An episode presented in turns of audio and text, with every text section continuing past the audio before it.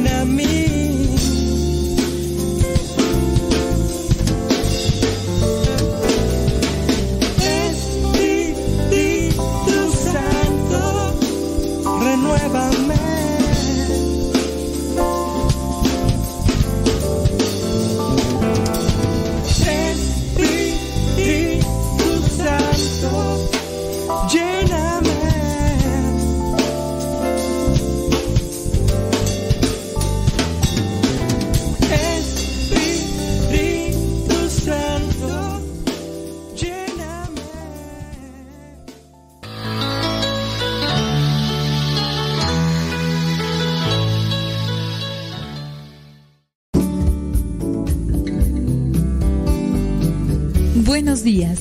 Iniciamos nuestra jornada poniéndonos en manos de nuestro Creador. Pedimos su gracia para enfrentar como hijos suyos cada reto que la vida nos presente, acompañados de María, la dulce Madre que nos invita a proclamar las grandezas del Señor. Camina con nosotros en radiocepa.com, emisora católica de los misioneros servidores de la palabra.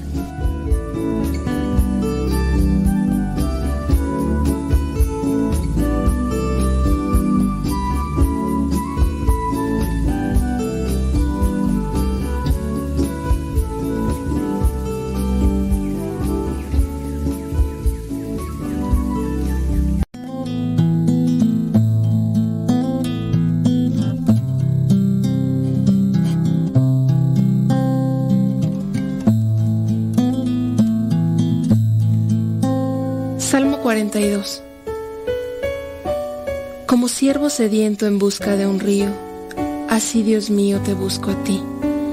Tengo sed de Dios, del Dios de la vida. ¿Cuándo volveré a presentarme ante Dios? Día y noche mis lágrimas son mi alimento, mientras a todas horas me preguntan, ¿dónde está tu Dios?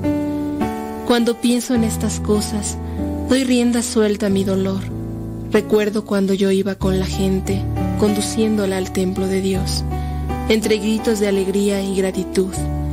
Qué gran fiesta entonces. ¿Por qué voy a desanimarme? ¿Por qué voy a estar preocupado? Mi esperanza he puesto en Dios, a quien todavía seguiré alabando. Él es mi Dios y Salvador. Me siento muy desanimado, por eso pienso tanto en ti. Desde la región del río Jordán, desde los montes Hermón y Mizar. Se escuchan en los precipicios el eco atronador de tus cascadas. Los torrentes de agua que tú mandas han pasado sobre mí. De día el Señor me envía su amor y de noche no cesa mi canto ni mi oración al Dios de mi vida. Le digo a Dios, mi defensor, ¿por qué me has olvidado? ¿Por qué tengo que andar triste y oprimido por mis enemigos? Hasta los huesos me duelen por las ofensas de mis enemigos, que a todas horas me preguntan, ¿dónde está tu Dios? ¿Por qué voy a desanimarme? ¿Por qué voy a estar preocupado? Mi esperanza he puesto en Dios, a quien todavía seguiré alabando. Él es mi Dios y Salvador. Gloria al Padre, al Hijo y al Espíritu Santo, como era en el principio, ahora y siempre, por los siglos de los siglos. Amén.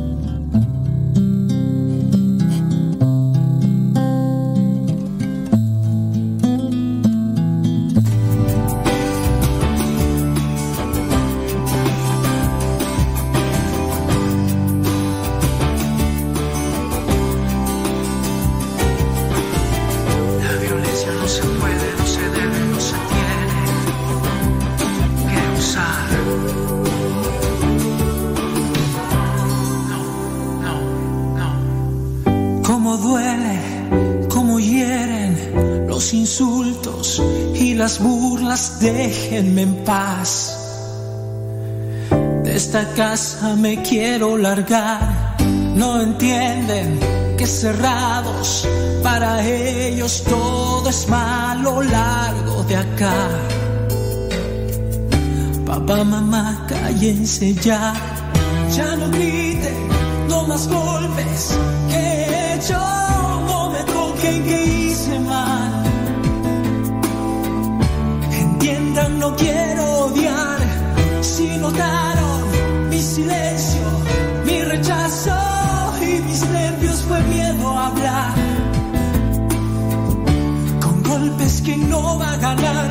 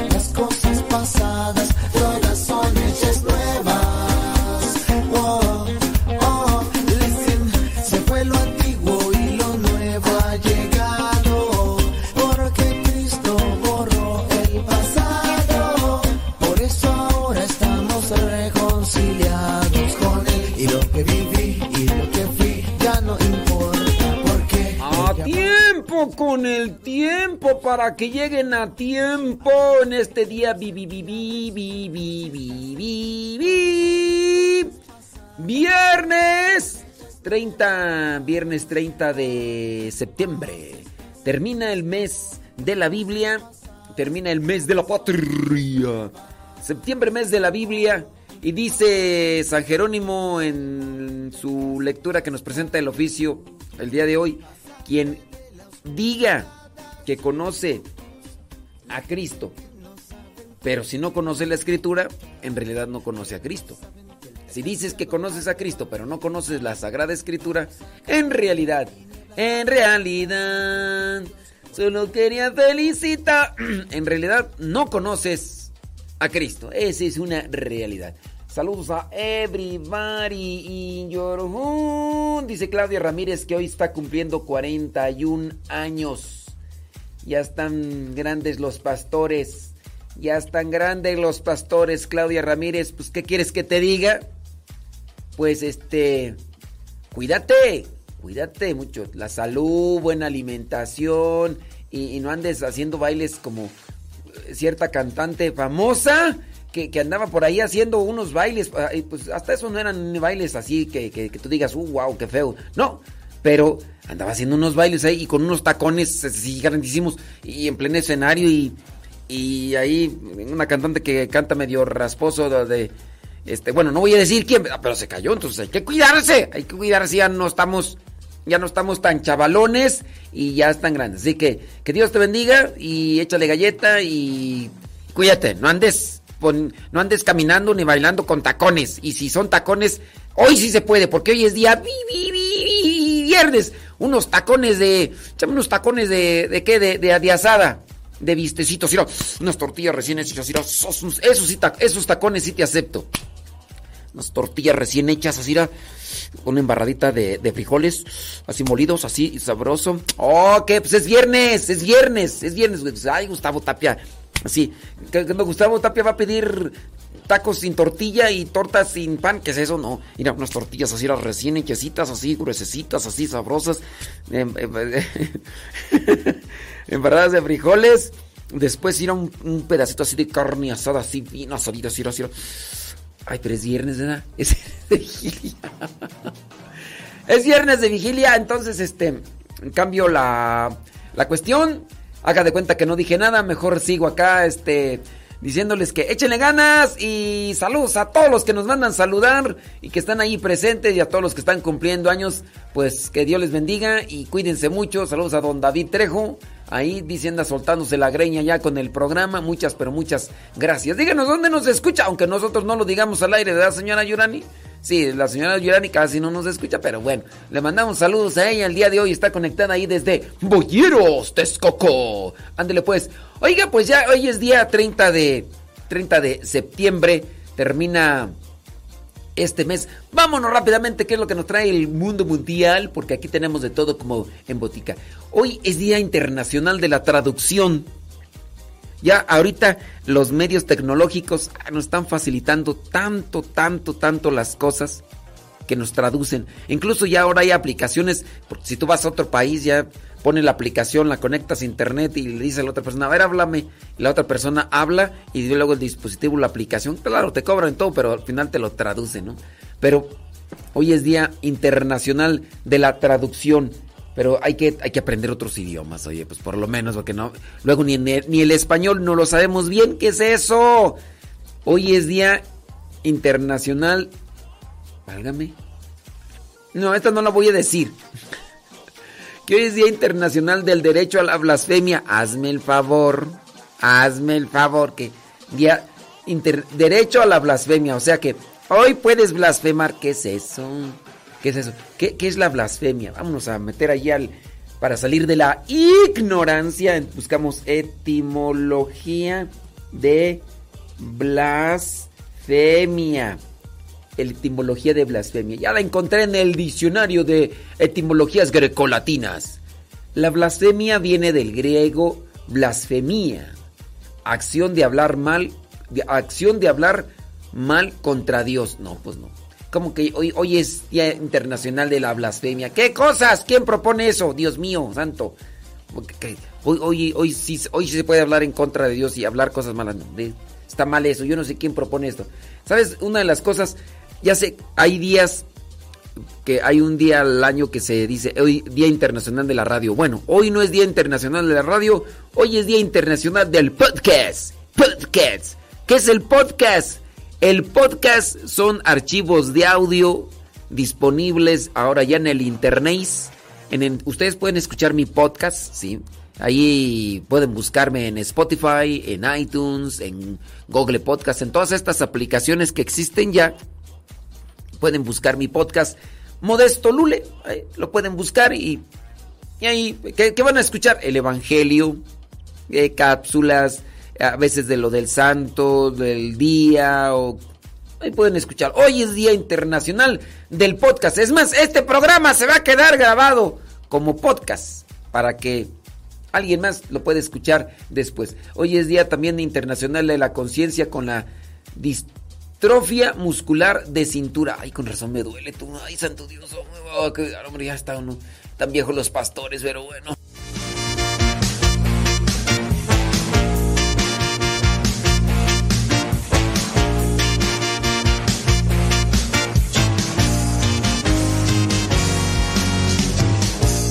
tesoro que llevo en mí, ese tesoro viene de ti. Eres la perla que escogí, que hoy me hace feliz. Dejé mi barca y te seguí, tú me dijiste venir a mí. Un pescador de hombre soy de ti, y así quiero morir. Yo te seguí porque te creí vida eterna se encuentra en ti. Y aunque en momentos voy a sufrir, tú estarás ahí,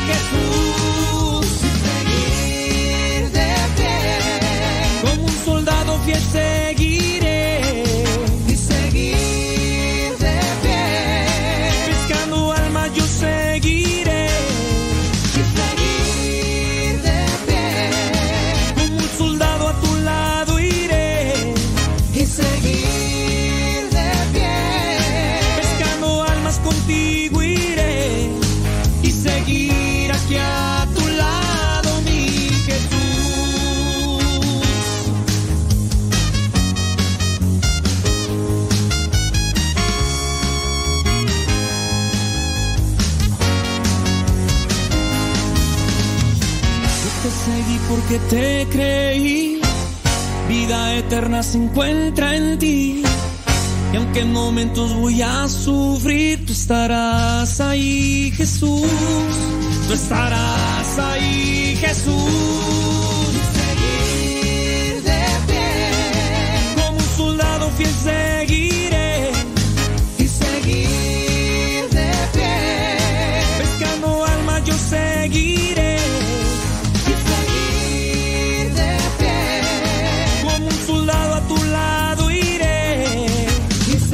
Mándenos sus mensajitos a través del Telegram.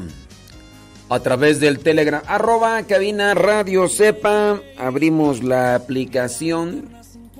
Y empezamos a buscar el mensaje. El mensaje. Eh, preguntas, tienen preguntas, lance. Nada más que pónganle al inicio pregunta. Y ya después, para ubicarla yo, porque encuentro puro saludo, puro saludo, puro saludo. Desde Morelia, Michoacán, dice Alejandra Merino. Ándele pues, hombre. Yadira, llevando a Alex a la escuela. Alex, el genio Lucas. Eso. Yadira Rivera. ¿Quién más tú? A la una de la mañana me mandaron un mensaje. Ay, Dios mío Ah, de esas. Eh, es Elida Santiago que me manda mensajes de. de piolín, de buenos días, de. Te deseo que tengas una feliz tarde. bueno, pónganle ahí pregunta y ya así ya ubico la pregunta y todo el rollo, ¿eh? Arroba en Telegram, arroba cabina radio sepa. Tiene que ser todo juntito, todo juntito.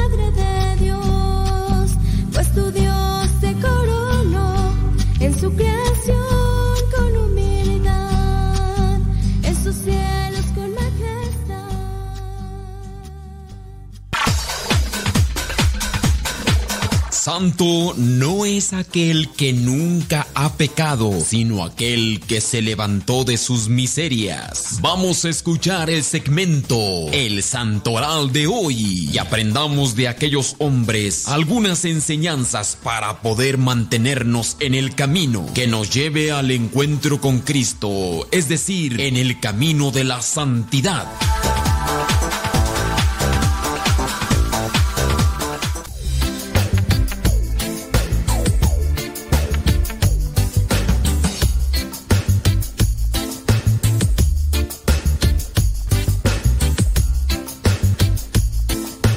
Tiempo con el tiempo para que lleguen a tiempo son las 6 de la mañana con 18 minutos allá en California. 6 con 18 allá en California. Son las 8 de la mañana con 18 acá ya. Oiga, ¿nos, nos estarán poniendo de acuerdo los gobiernos? Ahí en Estados Unidos tengo entendido que para el 2023 ya se quita eso del cambio de horario. Acá en México ya lo propusieron y ayer ya lo aprobaron. O sea que en octubre ya no, no sé cómo vaya a quedar el asunto, si va a quedar con este horario o vamos a quedar con el horario que se, va, que se cambia en octubre, no sé. La cuestión es de que ya no va a haber cambios de horario después de veintitantos años, este, pues ya no va a haber cambios de horario. ¿Por qué? Pues porque pues los políticos así lo decidieron. Y también en Estados Unidos tengo entendido que para el 2023, o sea, para el próximo año, también ya no va a funcionar, no va a ser viable, no, no, no va a ser funcional esto de, del cambio de horario. Ay, quién sabe qué cosas, que porque el ahorro y que no sé qué, y que no se ahorra nada y que no sé cuánto. Lo cierto es que si no se hacen esos cambios de horario, lo cierto es de que para algunos de nosotros van a ser las 5 de la tarde y va a estar bien oscuro. O para algunos van a ser las 9 de la noche y va a estar con la luz así. Quién sabe cómo va a quedar todo el asunto, pero eso es lo que pasó. Yo no sé por qué lo dije, pero ahí está el asunto. ¿Tiene preguntas? Láncenos sus preguntas. Mándenos la, ahí a través de la aplicación, si no en nuestras redes sociales. Este, nada más eso sí, pónganle ahí al inicio. Pregunta. Pregúntame. Pregúntame. Le mandamos un saludo porque sabemos que nos escucha ahí en su casa, ¿verdad? Pregúntame. Ya saben quién. Eh, vámonos con el santoral, decíamos ese rato. Hoy la iglesia tiene presente a San Jerónimo. San Jerónimo que decía que quien no conoce la escritura no puede decir que conoce a Cristo. No conoce la escritura, no conoce a Cristo. Eso decía San Jerónimo. También la iglesia hoy tiene presente a San Urso y Víctor. Urso y Víctor mártires. Urso, Víctor. También la iglesia tiene presente a San Simón de Crepi, monje. San Simón de Crepi, San este monje.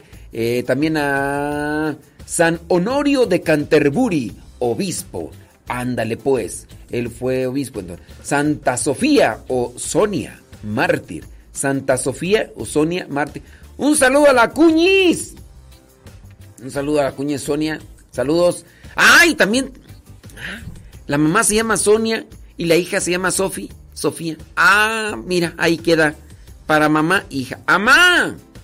Pues hoy, hoy ahí hay doble celebración. Hay doble celebración. Bueno, pues saludos a ellas dos. A Sofi, hija, y a Sonia, mamá. Bueno, pues hoy es día de Santa Sofía y también Sonia. También la iglesia tiene presente a San Gregorio, el iluminador. Él fue obispo. Y por último, la iglesia tiene presente a San Francisco de Borja. Bueno, pues ahí están los santos del día de hoy. San, San, San, San, San Jerónimo. Déjame ver aquí rápidamente. Sí, ni, ni. Tiene, nada más así para que ustedes más o menos ubiquen lo de San Jerónimo, por si de qué año es, más, más o menos murió como en el año 400, ¿no? San Jerónimo fue el que tradujo la Biblia Acuérdense que la Biblia originalmente, el Antiguo Testamento se escribió en dos lenguas, en hebreo y un poquito, un poquito en arameo. Y todo el Nuevo Testamento fue en griego. En, tres idiomas fue escrita la Biblia. El Antiguo Testamento en hebreo y un poquito de arameo. Y el Nuevo Testamento, everything, todo así, todo con griego. Y después San Jerónimo, en el año 400, lo tradujo al latín. al latín. Entonces, a esa Biblia en latín le llamaron la Vulgata porque el latín que puso ahí fue el latín que utilizaba el pueblo, porque había un latín elegante, un latín, tú ya sabes, acá, mm, acá rimbombanchero, del que, oiga usted, ¿verdad? Entonces, déjame ver acá rápidamente la biografía, rápidamente. Cada 30 de septiembre la iglesia celebra a San Jerónimo.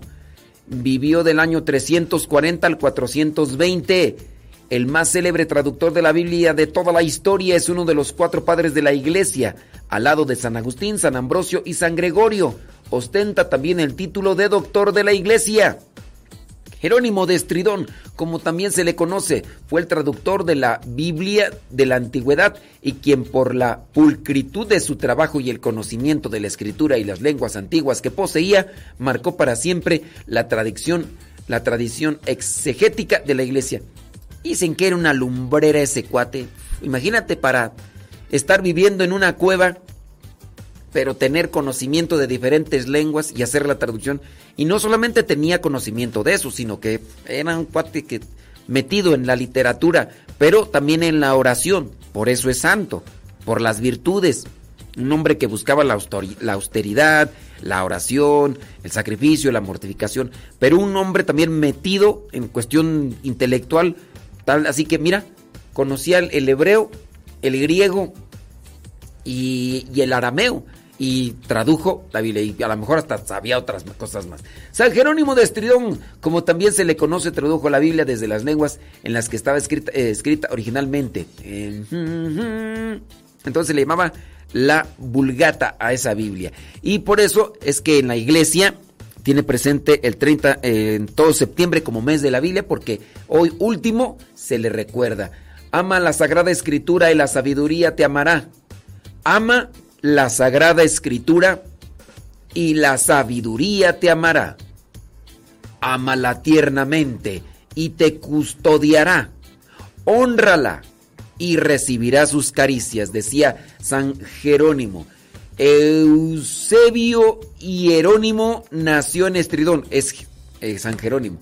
Dice, en, nació en Estridón, Dalmacia, hacia el año 340, estudió en Roma y allí fue bautizado, o sea que no, no fue un así cristiano desde origen. Luego se trasladaría a Oriente, donde fue ordenado sacerdote. Después de retornar a Roma, se convirtió en secretario del Papa Damaso. Por esa época por encargo del Papa Damaso, empezó a trabajar en la traducción de la Biblia latín. Pues el Papa le dijo, pues oye, pues, pues tú que eres muy bueno para esas cosas, échate la traducción, ándale, porque pues la tenemos en, hebreo, en, en arameo y en griego, pero no la tenemos en latín. Acuérdense que la lengua oficial, la lengua oficial de la Iglesia Católica es el latín. Por eso es que se tradujo al latín. Los libros de la Sagrada Escritura estaban originalmente escritos, bueno, ya lo mencionamos y pues ahí lo dejamos. Así que los documentos oficiales de la iglesia están en latín. Por eso muchos de los documentos tienen esos nombres como Redemption y Sacramentum, que es un documento que les recomiendo mucho para saber qué hacer y qué no hacer durante la misa. Tu palabra paso, luz en mi sendero. Lámpara es tu palabra para mis pasos, luz en mi sendero. Luz, tu palabra es la luz.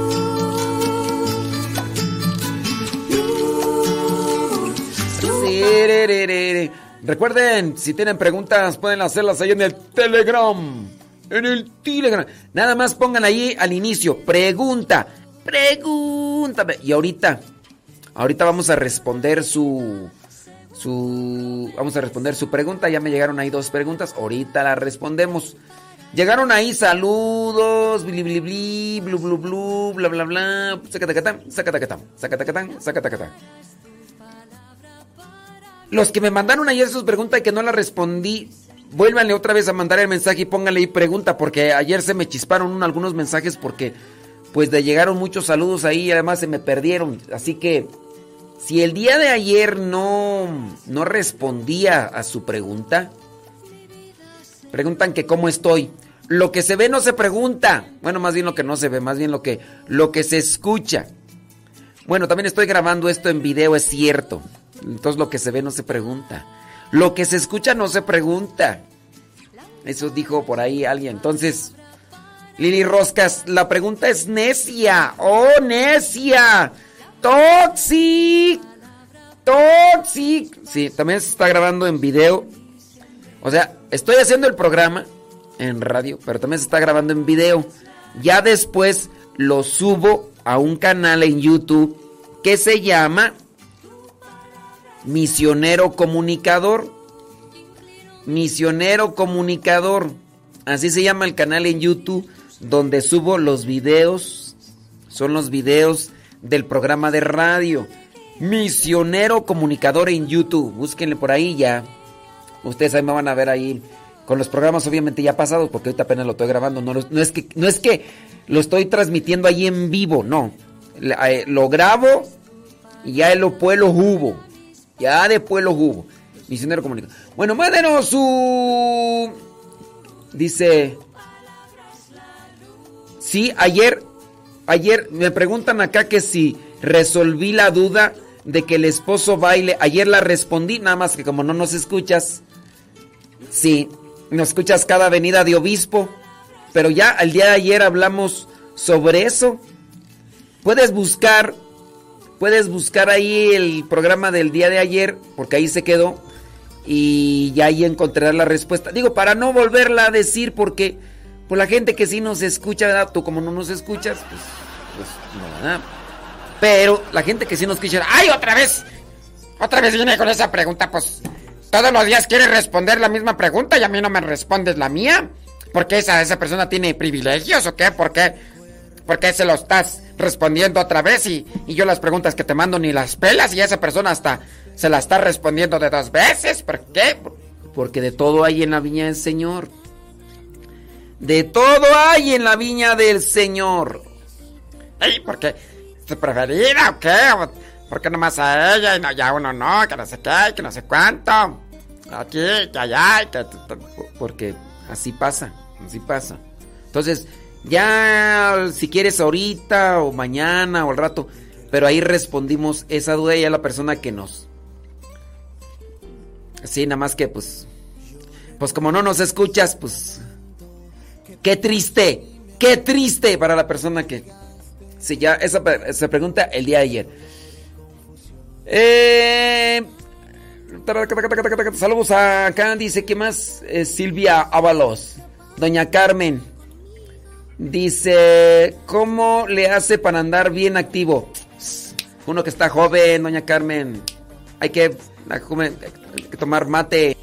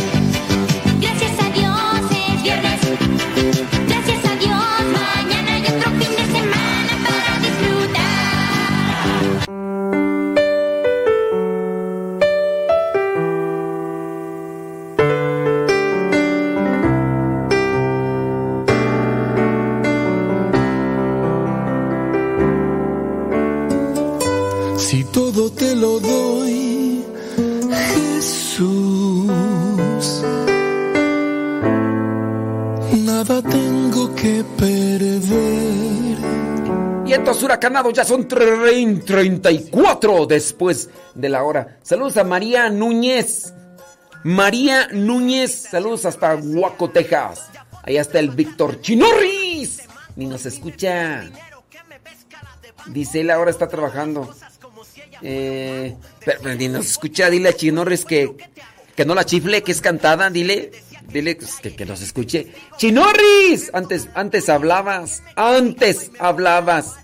Dice, eh, yo sí estoy de acuerdo. Yo le enseño a mis hijos eso mismo, debido a que todos debemos saber hacer las labores de la casa. ¿De qué me estás hablando, Willis? ¿De qué me estás hablando? Pues, hombre, ¿de qué? No, acá no, no le entiendo yo, no le entiendo acá. Este, mm, dice, ¿cómo le hago para ver el programa? Es que no le va a entender, doña Carmen. O sea, de todas maneras, aunque se lo explique, no le va a entender. Ya se lo he explicado como 50 veces. Mejor dígale allí a sus nietos o a sus hijos que le digan, porque ya le he explicado como 55.555 veces. Doña Carmen, no le va a entender. Dice, no sé si me contesta esta pregunta. ¿Cómo se llama su mamá? ¿Para qué quiere saber, doña Carmen? Doña Carmen, eso no es... Háganme otras preguntas, doña Carmen. Otras preguntas más, este...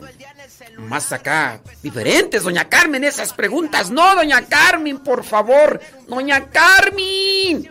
Vámonos acá, déjame ver acá. Ay, otro tipo de preguntas, por favor. Pues esas para qué, esas, esas que no, no, no, o sea. Ay, doña Carmen. No, doña Carmen. Una pregunta, dice. Ay, Dios mío. ¿Qué significado tienen los números que están a un lado del altar y para qué se usan? ¿Cuál, ¿Cuáles números del altar? Es que mira, eh, puede ser que tú vayas a una iglesia y en la iglesia están unos números del altar y eh, yo acá en los altares que están en las capillas, eh, en las iglesias no, no hay números. No sé. Más bien si tú vas a esa iglesia y ves esos números, o, o más bien es que no sé qué números. No sé qué números, o sea, están a un lado del altar, así a un lado. Digo, a veces uno tiene curiosidad porque uno ve esas cosas allí y uno dice, ¿para qué son? Están en todas las iglesias. Y pues no. Yo no sé si los números se refieren a los que están a veces pegados en la pared, que se refieren al Via Crucis, que son números romanos. Pero bueno, mejor ve y le preguntas allá al padre de tu iglesia, ahí de tu templo, ahí, le preguntas y le, ya que te diga él, porque pues no es que estén todas, todas las iglesias tengan un, el altar y un número. No, no, no los, no es, no es, no es todo, no es todo, ¿ok? Déjame ver por acá otra pregunta que me estaban haciendo. Dice, eh, ¿cómo se puede interpretar la suerte cuando aparece en la Biblia o en novenas o libros católicos? A ver, este, con relación a este tipo de preguntas, ¿cómo se puede interpretar la suerte? O sea, es que no, la suerte, o sea, eh, cuando aparece en la Biblia, a ver, dame un, dame un pasaje donde aparezca eso de la suerte. Así, para identificar, porque si aparece eso de la suerte, hay que mirar el contexto. O sea, lo que está antes, lo que está después. También hay que analizar a qué situación se refiere. Puede ser una situación de ya de, de la comunidad cristiana o del Antiguo Testamento, del pueblo judío. Entonces ahí se tiene que analizar en, ese tipo de contextos para saber más o menos a qué se refiere. Y sí, también la Biblia presenta lo que son momentos o situaciones donde está la superstición. No es que el pueblo se deje guiar por la superstición, sino que caen en las redes de costumbres de otros pueblos y caen en la infidelidad y también pues ahí se representa, pero tendrías que mostrarme un pasaje del cual tú tienes dudas para tratar de analizarlo bien, pero esa es mi sugerencia para que trates de esclarecer más esto de esto de, de suerte. Dice o, o en novenas o libros católicos. Novenas donde habla sobre suerte. Libros católicos. Pues digo, ahí está medio ambigua esta situación, digo. No es la palabra que ahí pues, también habría que ver qué libros católicos, porque hay libros que se dicen católicos, pero eh, tienen tienen de católicos lo que yo tengo de astronauta y pues nomás no. Otra pregunta por acá dice, ¿cómo se debe obedecer al sacerdote si uno trabaja como sacristán? Mira, em,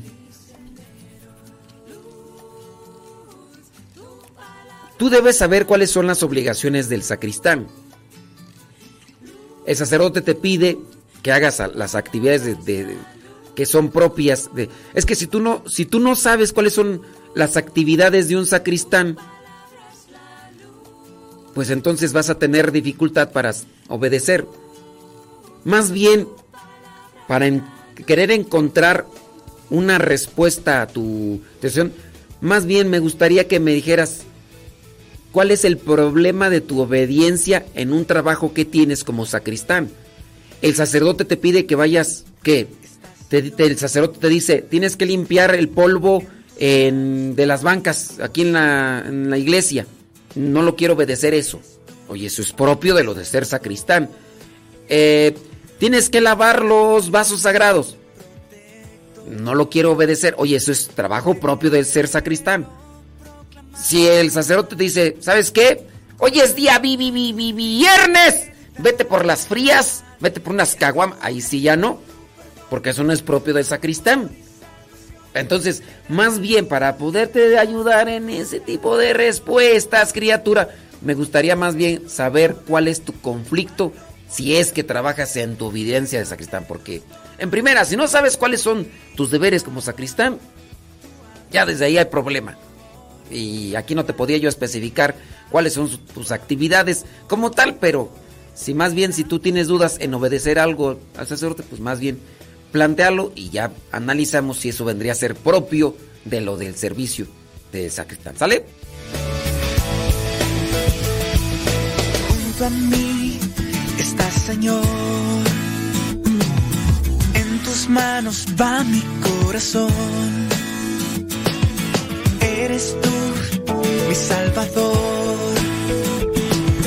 mi escudo, mi protector. Quiero proclamar. Ay, ay, ay, sí. Ay, ¿Para qué quieren saber lo del nombre de mi mamá y de mi papá? Ay, doña Carmen, doña Carmen. Doña Carmen. Doña Carmen, mejor otro tipo de preguntitas, doña Carmen. Ay, doña Carmen. Saludos desde Huejotzingo, Puebla. Dice, ojalá pudiera repetir el podcast de educar a los adolescentes en la fe. Pues pueden buscarlos, eh, los puedo repetir yo aquí todo, pero pueden buscarlos en mis plataformas de podcast. Síganos en las plataformas de podcast y ahí los tenemos. Por- Porque para eso los hacemos los podcasts, para subirlos y, y todo lo demás. ¿Sí? ¡Ándele! ¡Ándale! Déjame ver por acá. Ya sabía, pero es curiosidad. Ay, ay, puro, puro chisme. ¡Chisme! ¿Sabía, ¿Sabía usted que yo pensaba que los padres no tenían familia? Ay, doña Carmen. Que eh, doña, doña Carmen pensaba que los, los sacerdotes no teníamos familia, no teníamos papá. Que habíamos nacido como, como por el Espíritu Santo, ¿cómo? Ay, doña Carmen. Me sorprende, doña Carmen. Doña Carmen. Doña Carmen. ¿Que quién era San Jerónimo? Ya lo dijimos hace ratito, doña Carmen. Doña Carmen. Ya dijimos dónde nació y todo. Sí, doña Carmen. Vuelva a escuchar desde el inicio, doña Carmen. Doña Carmen. Ahí va a quedar grabado en Modesto Radio. Vuelve a escuchar desde el inicio donde hablamos ese rato de los santos, doña Carmen, para que usted escuche quién fue San Jerónimo. Y, y si no, mire, si usted quiere conocer más sobre Jerónimo, póngale ahí en el google, póngale San Jerónimo. Y ya le va a aparecer un montón de cosas para que usted lea, doña Carmen. Doña Carmen. Bueno, vamos a enfocarnos por acá. En otras cuestiones, ahorita va a ver, dice, pregunta, ¿por qué en el oficio de las horas no dicen los de las fista o conmemoración de los santis? ¿Cómo que no dice? Si dice, en el oficio dice ahí al inicio, por ejemplo, hoy 30, es memoria y ahí aparece la biografía de los santos. No sé qué liturgia de las horas tendrás, pero de que sí aparece, sí aparece. Nada más que a lo mejor este, tienes una liturgia de las horas que a lo mejor es liturgia de las horas del pueblo. Puede ser, pero sí, sí aparece. Yo pienso que para ese tipo de dudas que, que ustedes podrían tener con relación a, a la liturgia, se tienen que hacer de forma visible.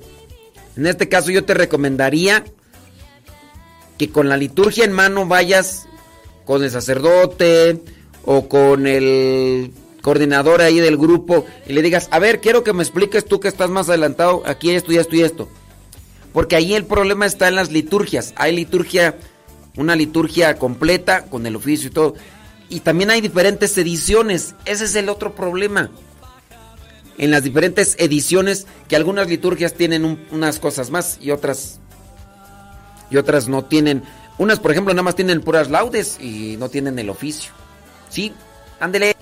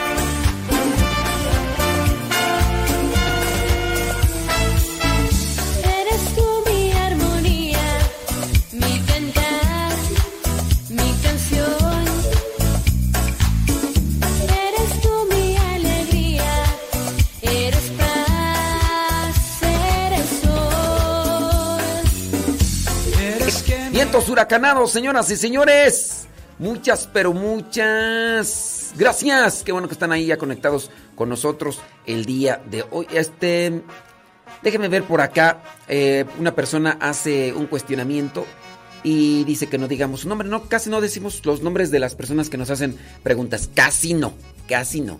Este, dice, eh, llevo casi 18 años de casada, pero solo duró 5 años solo duró cinco años con mi esposo y él nunca me ha querido dar el divorcio. ¿Qué hago en este caso? Espero su respuesta. A ver. 18 de casada. Eh, viviste solamente cinco años con tu esposo. Eh, nunca te ha querido dar el divorcio tu esposo. No sé en qué lugar vivas. No sé en qué lugar vivas, pero ¿a qué divorcio te refieres? ¿A la cuestión civil? Acá en México, acá en México aplica que por cuestión de tiempo, aunque el esposo no te quiera dar la firma del divorcio, después de cierto tiempo de separación, se aplica lo que vendría a ser el divorcio, aunque el otro, la otra parte no firme, o no. Por, por separación y por, por tiempo, eh, aplica que la persona solicitante del divorcio lo puede ejecutar individualmente sin la necesidad de la firma del otro. Si es que tú buscas el divorcio este, eh, civil. Eh, digo, aquí es una cosa muy particular. Digo, no sé si estés buscando saber si tu matrimonio fue válido o, inválido, como una forma pues de estar ahí.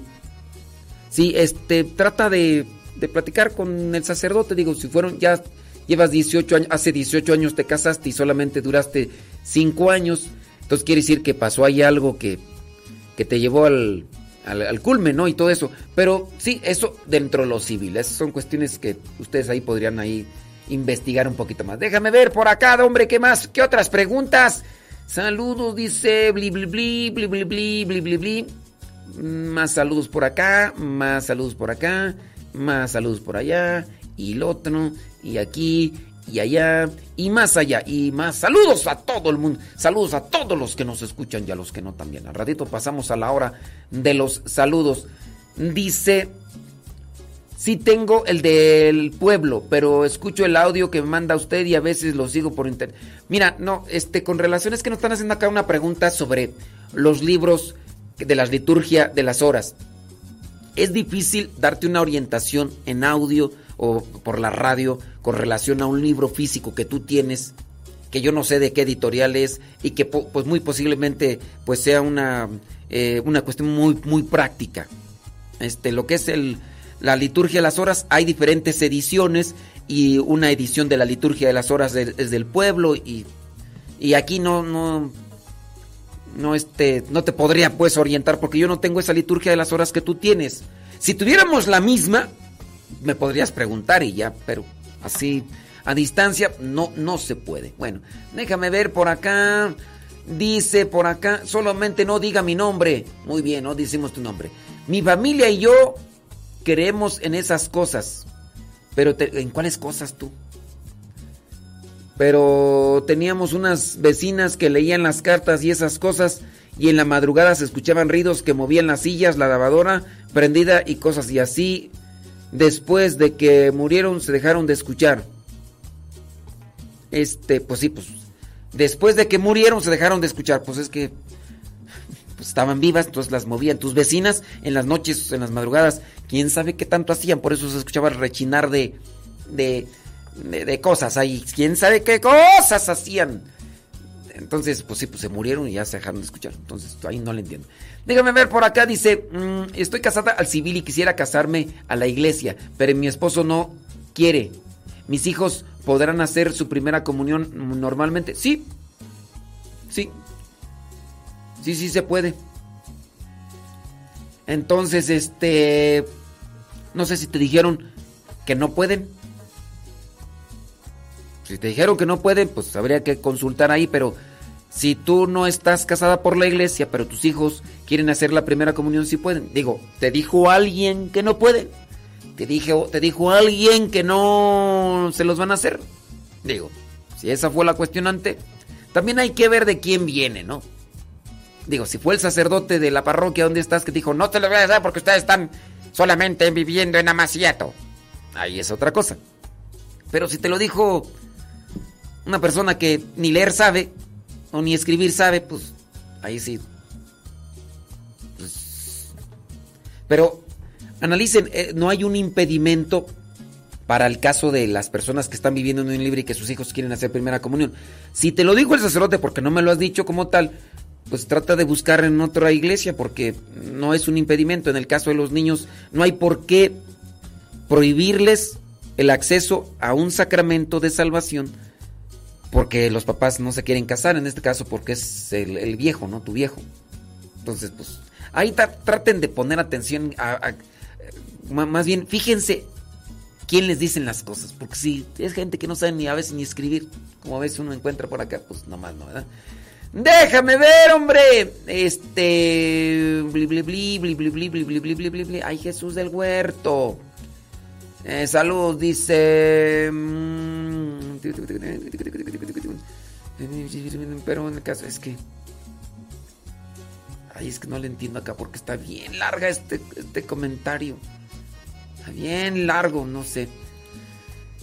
Déjame ver otra por acá. Dice, una pregunta. ¿Cuántas hostias consagradas puede tomar el sacerdote a la hora de la comunión? No existe una estipulación de... ¿De cuántas? No existe. Eh, no, no lo dice ni el derecho canónico, ni el... Porque miren, esto es ambiguo, ¿no? ¿Qué tal si dice, solamente una hostia puede tomar el sacerdote y hay hostias de diferentes tamaños? Ni modo que diga, una hostia de 10 centímetros de diámetro, no más, porque si come una hostia de más de 10, no existe. No. En ocasiones los sacerdotes tenemos que consumir todas las hostias que quedan porque no hay sagrario en la capilla. No hay sagrario en la capilla y ya no voy a ir a otro lado o no traigo un relicario para llevarme las, las hostias consagradas. Entonces lo que tengo que hacer es consumirlas, aunque a veces pueden ser muchas. O en su caso, si yo veo que se acercan algunos a, a comulgar, entonces lo que hago es tratar de darles más de dos, tres para que se consuman porque no hay. Entonces eso no, no como tal, no existe. Solamente deben de dos hostias los padres, ¿eh? y una de 10 diámetros. No existe. Yo miré al padre de la parroquia que, que que se echó una, luego otra. Pues sí, porque algo, algo pasó por ahí, ¿ok? Déjame ver por acá. Eh, saludos y más saludos y más saludos y más saludos y más saludos y más saludos y más saludos y más saludos y más saludos y más saludos y bli, bli, bli. Ay, Dios mío, se me perdió por acá. Eh, muy bien. Bueno, pues este ya se nos fueron muchos saludos y saludos y saludos y saludos y más saludos.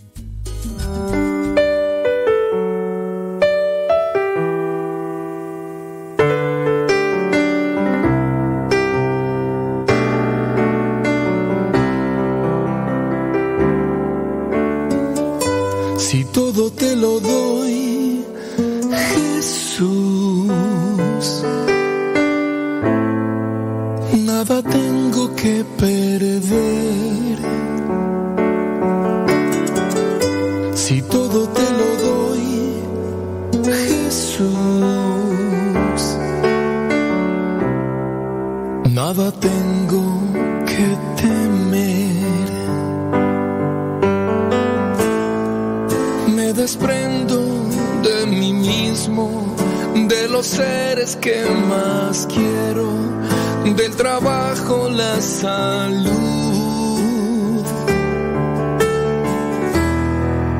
Me desprendo del aplauso, del placer, de las vanas posesiones, del poder. Me desprendo de mi vida. Entrego todo a ti. Si todo te lo doy, Jesús, nada tengo que perder. Si todo te lo doy, Jesús, nada tengo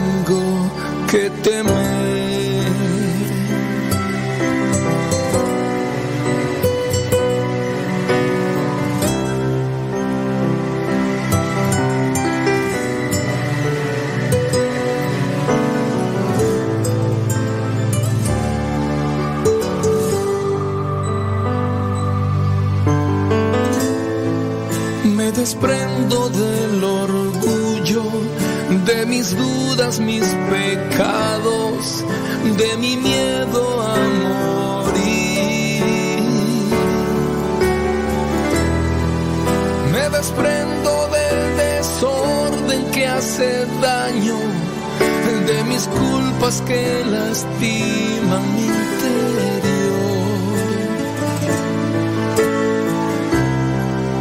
Me desprendo de mi vida.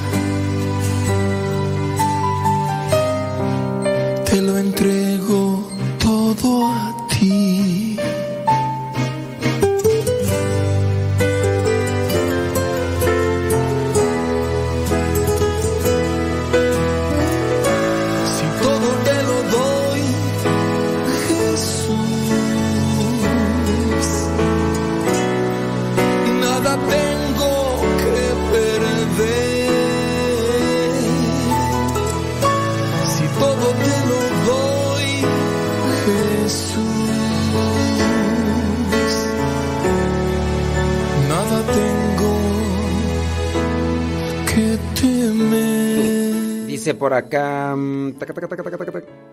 Eh, ¿Qué tú? Ya preguntaban sobre la Biblia del oso.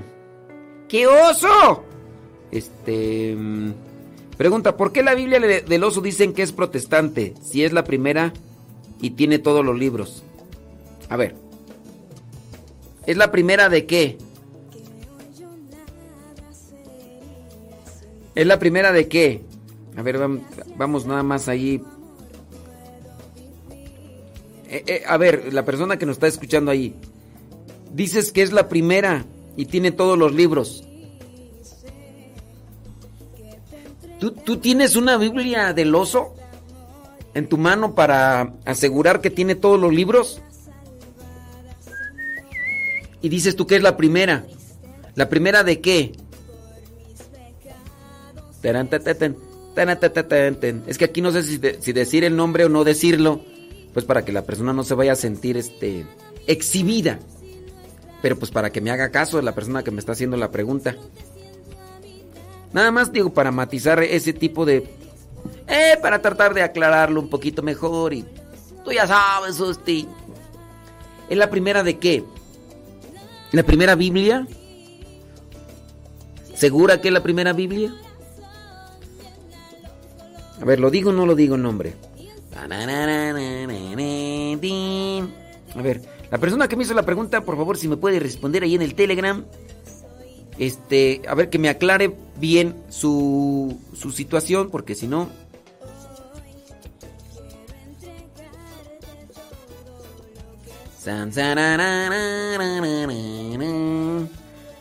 A ver, ¿fue la primera Biblia? O sea, ¿cómo? ¿Por qué dicen que es protestante? Bueno, pues porque los que la tradujeron son protestantes. Por eso se dice que otras personas dicen, sí, exhiba a esa persona, exhíbala, dígala su nombre. No, mira, yo pienso que estás mal en tu información. No voy a decir tu nombre porque otras personas ya me están diciendo acá por el, el Telegram que, que diga tu nombre.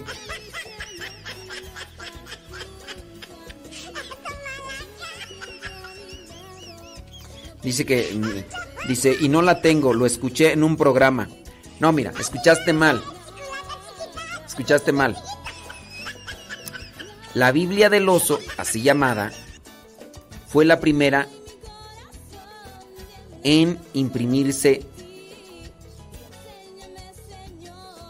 pero en español. Fue la primera en imprimirse en español. Es más, ahorita voy a poner el podcast. Fue la primera en imprimirse en español. La Biblia del oso fue la primera en imprimirse en español. Eso no demerita la Biblia, ni quiere decir que... La primera Biblia en imprimirse fue la de San Jerónimo, la Vulgata. Acuérdate, ¿en qué año tradujo? Y ese rato ya lo dije, ¿en qué año tradujo eh, la Biblia San Jerónimo? En el año 400. San Jerónimo tradujo la Biblia en el año 400. Una cosa es traducirla, una cosa es traducirla y otra cosa es la impresión. Tendríamos que fijarnos en qué fecha se hizo la imprenta. ¿Quién fue el inventor de la imprenta?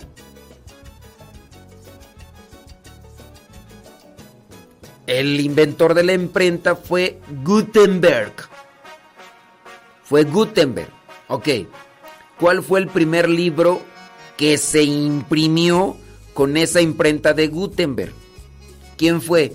¿Cuál libro, perdón, fue? No fue la Biblia, fue un misal romano de la iglesia. El misal que se utiliza en las misas fue lo primero que se imprimió con la imprenta de Gutenberg. El segundo libro en imprimirse fue la Biblia católica llamada la Vulgata en latín. ¿Sí? ¿Y por qué se le llama protestante a la Biblia del oso? Porque la tradujeron dos protestantes. ¿Por qué se le dice protestantes? Porque comenzó de la línea de protesta de por qué los santos, por qué el Papa, por qué la Virgen, por qué los sacramentos, por qué esto, por qué el otro. Por eso se les dice protestantes. También hay protestantes católicos, protestan por todo. Entonces por eso se le dice a los protestantes. Entonces, traten nada más ahí de tener presente bien las cosas. Dice, y si tiene todos los libros. Miren, en la línea de los protestantes, primero hay que conocer bien. No todos los protestantes rechazan los libros deuterocanónicos. Si saben cuáles son los libros deuterocanónicos. No todos. Ustedes pueden encontrar Biblias de los protestantes que tienen los libros deuterocanónicos. Y hay otras Biblias que, siguiendo la modalidad de Lutero, de Martín Lutero, que no aceptó los libros deuterocanónicos, esas, esos grupos o esas personas protestantes no aceptan los libros deuterocanónicos. Bueno, espero que hayas escuchado bien y si no, pues vamos a volver a poner, aunque ya se los mandé por el por el evangelio, pero les vamos a poner aquí lo de la Biblia ya porque ya pues ya es ya es que último, ¿verdad? Vamos a volverlos a poner criaturas porque es necesario justo para que no se me revuelvan y sí yo por eso le recomiendo más que lean porque escuchando ustedes escuchan escuchan una cosa y puede ser que estemos diciendo otra y, y ya allí las cosas no funcionan bien. Las cosas no funcionan bien. Entonces, ay, vamos a ponerlo, ¿ok?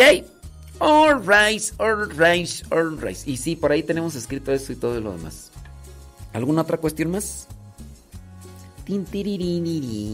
Que no voy a decir el nombre de la persona. Sí, ya diga el nombre. Dígalo. Ya para que veamos quién es esa persona. No lo voy a decir. ¿Ok? ¿Ok, Clodo? Mira. tamales oaxaqueños. Ya llegaron sus ricos y deliciosos tamales oaxaqueños. Acérquese y pida sus ricos tamales oaxaqueños.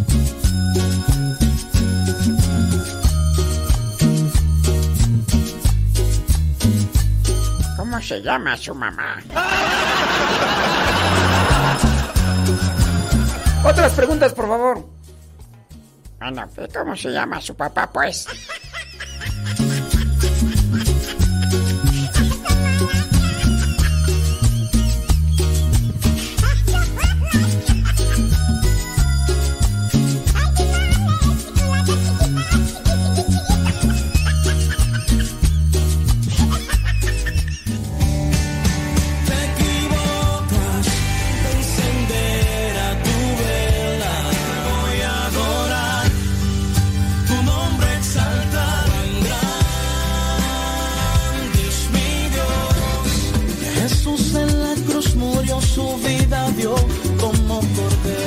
Texcoco, Estado de México, les saluda John Carlos para invitarles al tour Agradecimiento este próximo sábado, 15 de octubre, en el Seminario de Teología. Será una bendición llevar música de Dios, compartir con ustedes, adorar al Rey como Él se lo merece. Aquí te dejamos toda la información. Te espero.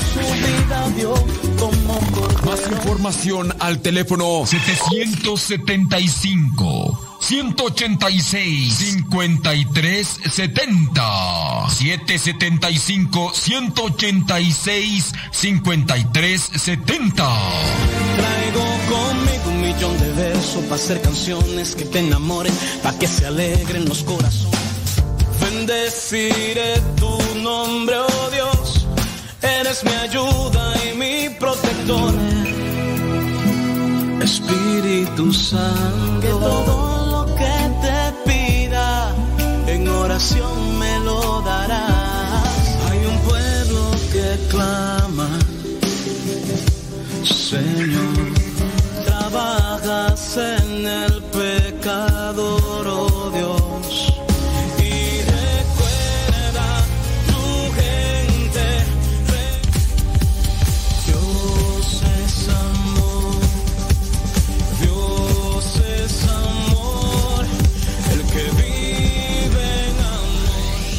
concierto católico de alabanza y oración. Este próximo 15 de octubre en Texcoco, Estado de México.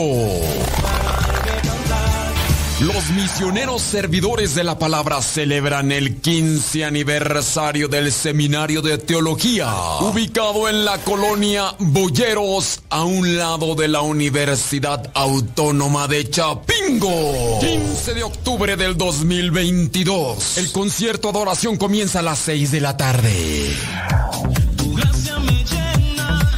Desde República Dominicana llega el cantante y compositor católico del momento, John Carlos.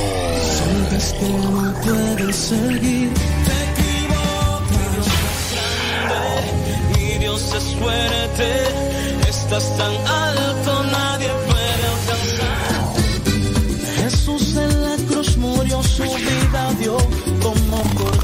información al teléfono 775 186 53 70 775 186 53 70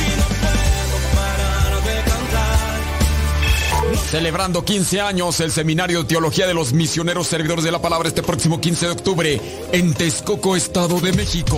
No te lo puedes perder. Somos católicos.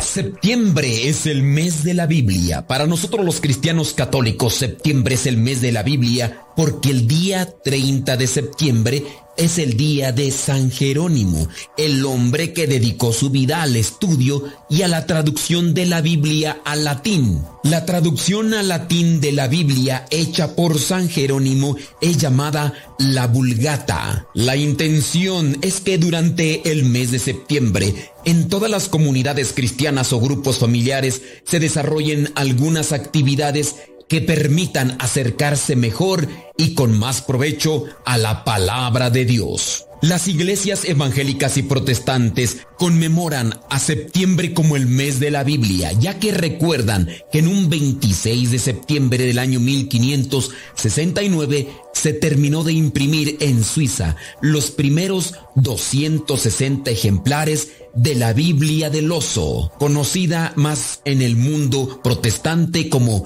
la primera Biblia en español. Esta traducción fue realizada por Casiodoro de Reina y posteriormente sería revisada por Cipriano de Valera. Así nacería con el tiempo la Biblia Reina Valera, la Biblia protestante de mayor circulación entre los cristianos no católicos. Aunque ciertamente esta Biblia no fue la primera en traducirse al español, ya que en el año 1280 se terminó de imprimir la que fue realmente la primera Biblia en español, llamada la Biblia Alfonsina. Su traducción se dio por el encargo del rey Alfonso X, quien buscaba tener una biblioteca con toda la historia del mundo desde el Génesis hasta la vida de su padre, el rey Fernando III. Lo que sí es cierto es que la Biblia del Oso o mejor conocida en la actualidad como la Biblia Reina Valera, fue la primera Biblia en español de divulgación masiva. Y eso no se debe a que la Iglesia Católica haya querido ocultar la Biblia, como creen muchos enemigos del catolicismo. Simplemente fue la distribución más masiva porque, para el tiempo en que fue traducida al español la Biblia del Oso, la imprenta ya era una actualidad. San Jerónimo decía, quien diga que conoce a Jesucristo y no conoce la Sagrada Escritura, está mintiendo. Aprovechemos el mes de septiembre para conocer mejor la palabra de Dios, nutrirnos de ella y ser mejores cristianos cada día.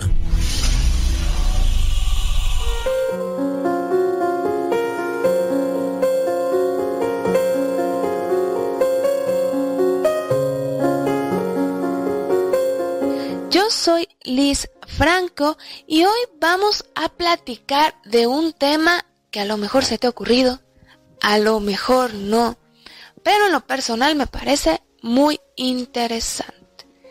cómo se escribió la Biblia.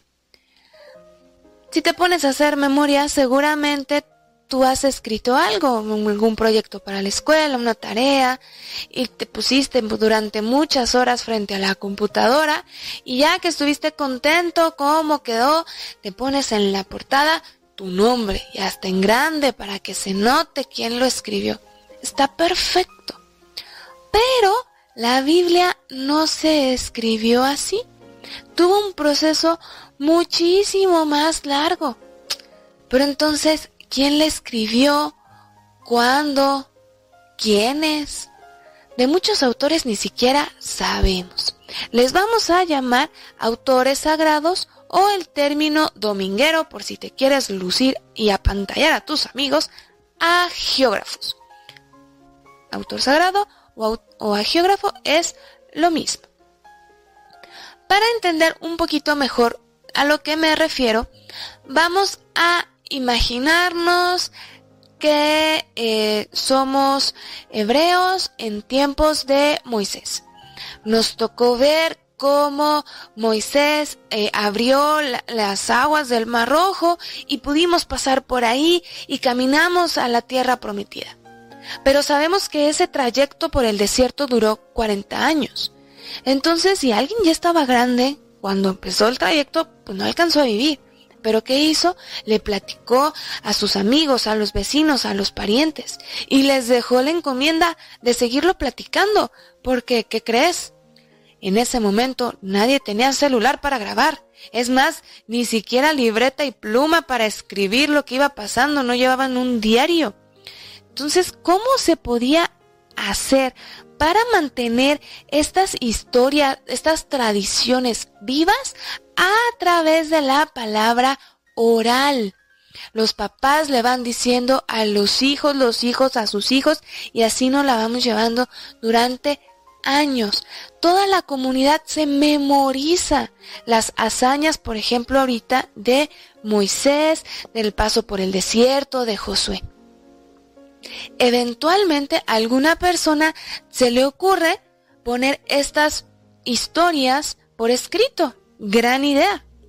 El detalle es que no solo se le ocurre a uno, se le va a ocurrir a varias personas. Y vamos a encontrar lo que llamamos colecciones. Por eso, en el Antiguo Testamento, específicamente en el Pentateuco, te vas a encontrar el mismo relato como contado varias veces. Por ejemplo, a Abraham Dios lo llama tres veces. ¿Por qué? Porque son tres colecciones o tres relatos de tres personas diferentes. Las tres nos van a hablar de la misma situación. Hay otro alguien, más años después, escuelas normalmente, se van a dedicar a juntar estas colecciones. Por eso le vamos a llamar redactor final. Porque efectivamente eso va a hacer. Va a acomodar las relatos, los anécdotas, las colecciones, a darle un sentido como lógico dentro de la historia y es lo que conocemos hoy como cada uno de los libros de la Biblia. Por eso es muy, muy, muy complicado saber quién la escribió. Es más fácil en los libros del Nuevo Testamento porque tardaron menos en escribirse. Por ejemplo, Pablo firma de puño y letra sus cartas, entonces podemos saber que son de Pablo.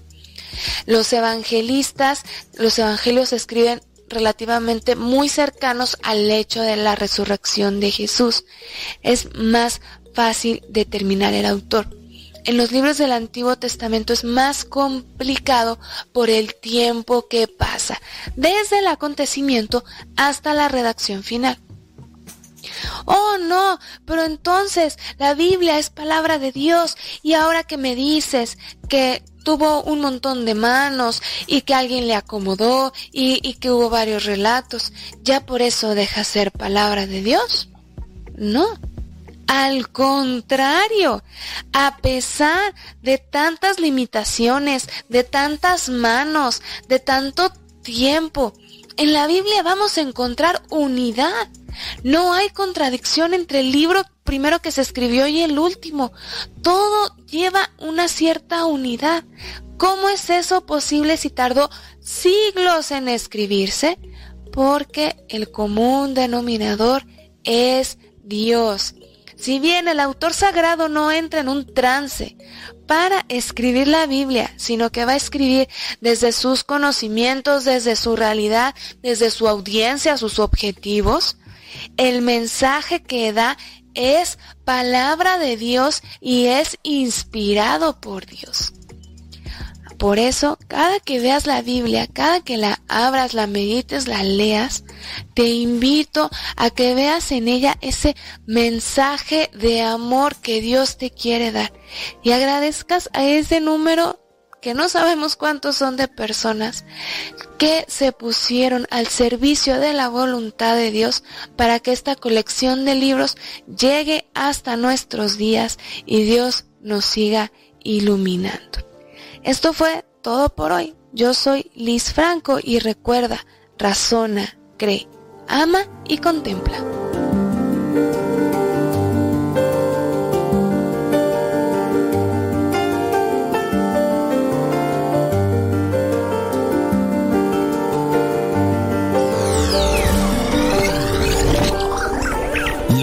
En un principio no tenía ni capítulos ni versículos. Los escritores de la Sagrada Escritura no le pusieron. La división de los capítulos se dio por Esteban Langton, arzobispo de Canterbury, que había sido gran canciller de la Universidad de París.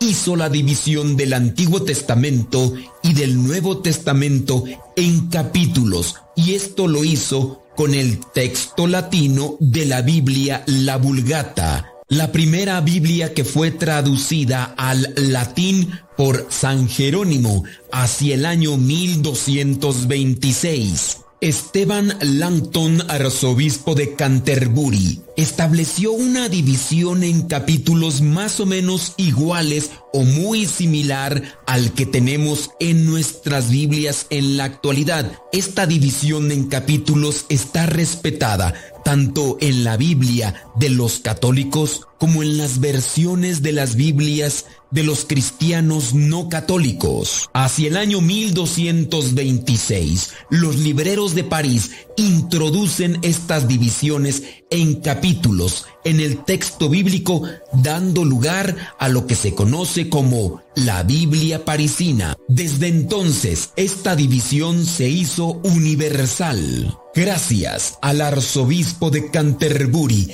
Esteban Langton. La división en versículos se dio por Santos Pagnino, un judío converso que se hizo católico y posteriormente se hizo religioso con los dominicos. Era originario de Italia. Dedicó 25 años a su traducción de la Biblia, que fue publicada en el año 1527 y fue el primero en dividir el texto bíblico en versículos numerados. Pero fue Roberto Estiene, prestigioso impresor, quien realizó la actual división en versículos del Nuevo Testamento en el año 1551 y en el año 1555 hizo la edición latina de toda la Biblia. Este recurso de dividir el texto bíblico en capítulos y versículos numerados permite desde entonces encontrar inmediatamente un pasaje, la primera Biblia impresa que incluyó totalmente la división de capítulos y versículos fue la llamada Biblia de Ginebra, que se publicó en el año 1560 en Suiza. En el año 1592, el Papa Clemente VIII hizo publicar una nueva versión de la Biblia en latín para uso oficial de la Iglesia Católica, y en ella se incluyó la división actual de capítulos y versículos. Así que finalizando el siglo XVI, los judíos, los protestantes y los católicos habían aceptado la división en capítulos introducida por Stephen Langton y la subdivisión en versículos introducida por Robert Stiene.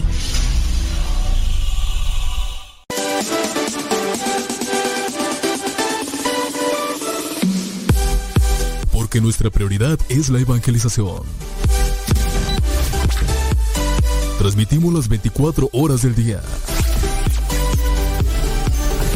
Los 365 días del año.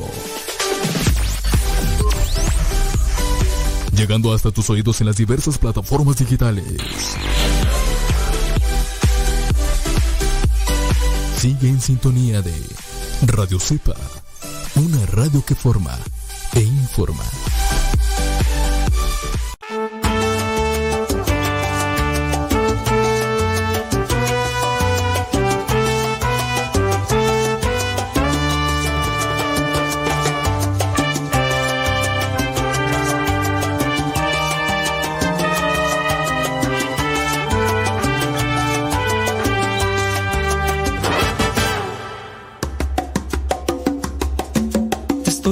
Buscando a ti como una oveja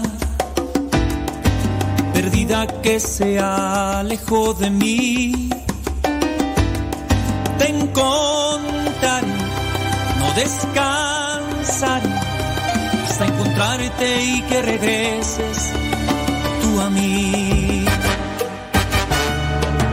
Te estoy buscando a ti como una oveja perdida que se alejó de mí.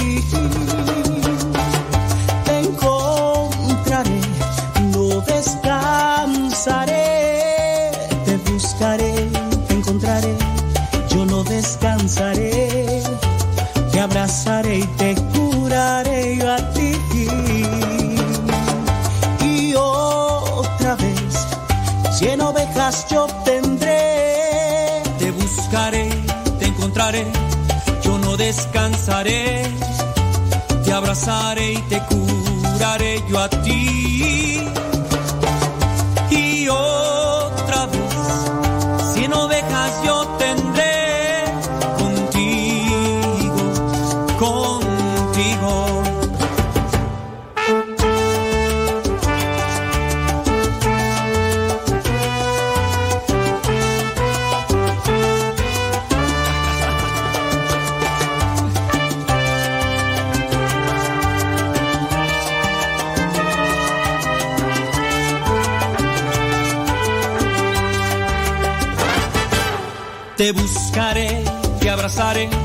Yo no descansaré.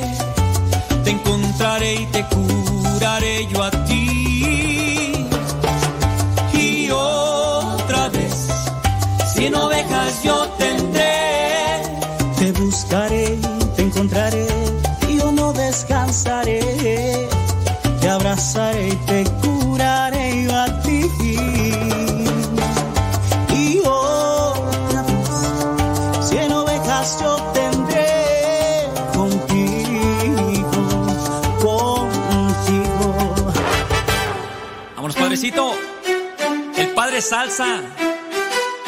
Edward Gilbert, desde República Dominicana.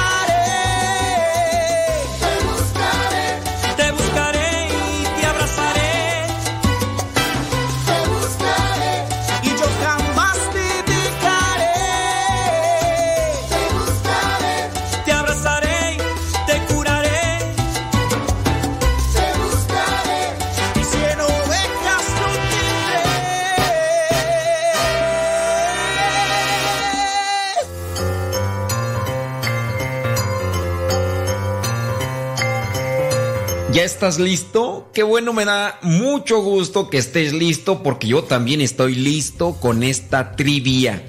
Yo espero que estas trivias realmente te estén ayudando para quizá eh, recordar lo que ya sabes y si no, para que aprendas algo nuevo. Así que, listo, calisto, vamos con la pregunta de hoy. La pregunta es la siguiente. ¿Qué idioma hablaba Jesucristo? ¿Qué idioma hablaba Jesucristo? ¿El hebreo? ¿El arameo? ¿O el griego? ¿Qué idioma hablaba Jesucristo? ¿El hebreo? ¿El arameo? ¿O el griego? Si viste la película de la Pasión de Cristo, te has de acordar. Y si no, pues a lo mejor por ahí lo leíste. ¿Qué idioma hablaba Jesucristo? ¿El hebreo, el arameo o el griego? Si tú respondiste que Jesucristo hablaba hebreo, déjame decirte que que que no, no, no, no, no, no, no. Si dijiste griego, pues bueno, digamos que no como tal. El idioma que hablaba Jesucristo normalmente era el arameo, un arameo típico de la región de Galilea. Utilizaba el hebreo en las lecturas y en las disputas bíblicas y teológicas en la sinagoga. Conocía sin duda algo de griego. Lo que sí es improbable es que hablara latín, pero el idioma que dominaba o que hablaba normalmente era el arameo. Así que ten presente esto, ¿sí? Conocía algo de hebreo, conocía algo de griego, pero el idioma que hablaba normalmente era el arameo.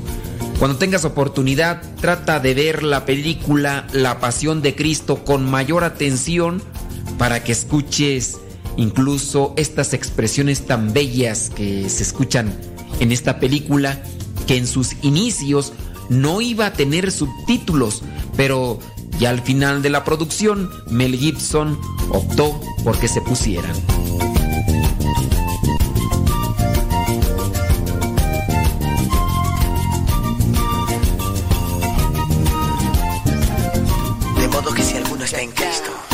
Nueva criatura es. Las cosas viejas pasaron.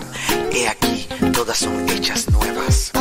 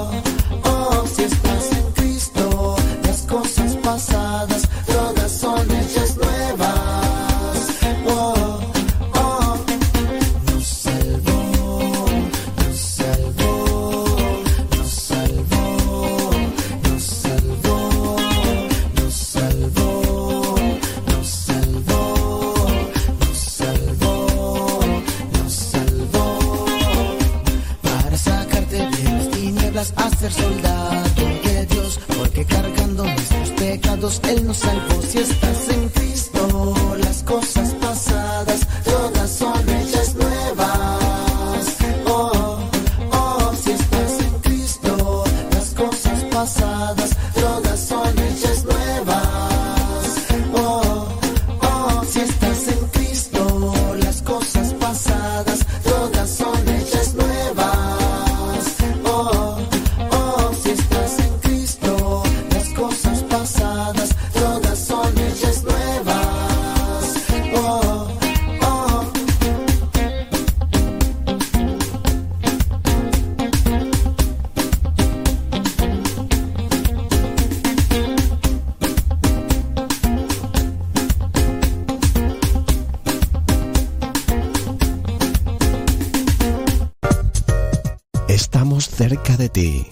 música especial para acompañarte. Deseas y quieres que Dios te hable mucho, mucho, pero mucho, pues tienes que abrir la Biblia, leerla mucho, mucho, mucho. Recuerda que no basta leerla, hay que reflexionarla. Septiembre mes de la Biblia.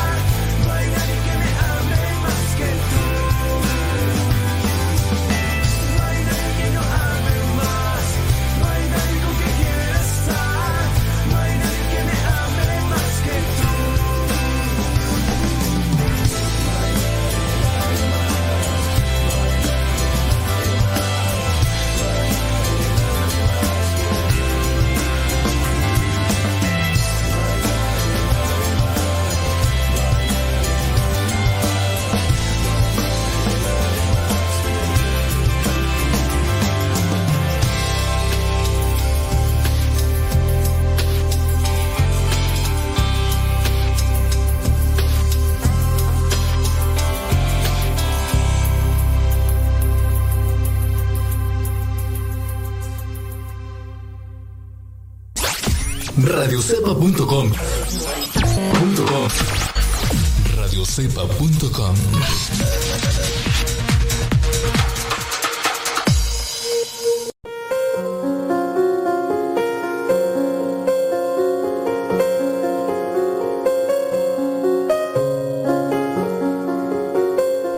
Hello, hello.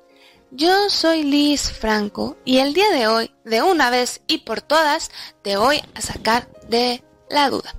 ¿Acaso te has fijado cuando abres tu Biblia en el libro de los Salmos, que todos los salmos están numerados? Pero no solo eso, que la gran mayoría tienen dos números. Encuentras el Salmo 23 entre paréntesis 22. No, no es que tu Biblia tenga un error. Todas las Biblias en todos los idiomas están igual. Pero ¿cómo por qué? La razón, me encanta decirte, no es tan sencilla, al contrario, es súper interesante y se remonta a los mismísimos tiempos en que se escribió la Biblia. El Antiguo Testamento en su gran mayoría se escribe en la lengua hebrea. ¿Por qué? Porque es la lengua en la que se comunica a Dios. Si bien vamos a encontrar algunos libros en griego o en arameo, la gran mayoría se escribe en hebreo, lo cual está perfecto porque los israelitas hablan ese idioma, lo leen perfectamente y pueden leer la palabra de Dios. Pero ¿qué pasa? Llega Babilonia, invade Judea y exporta a todos los habitantes.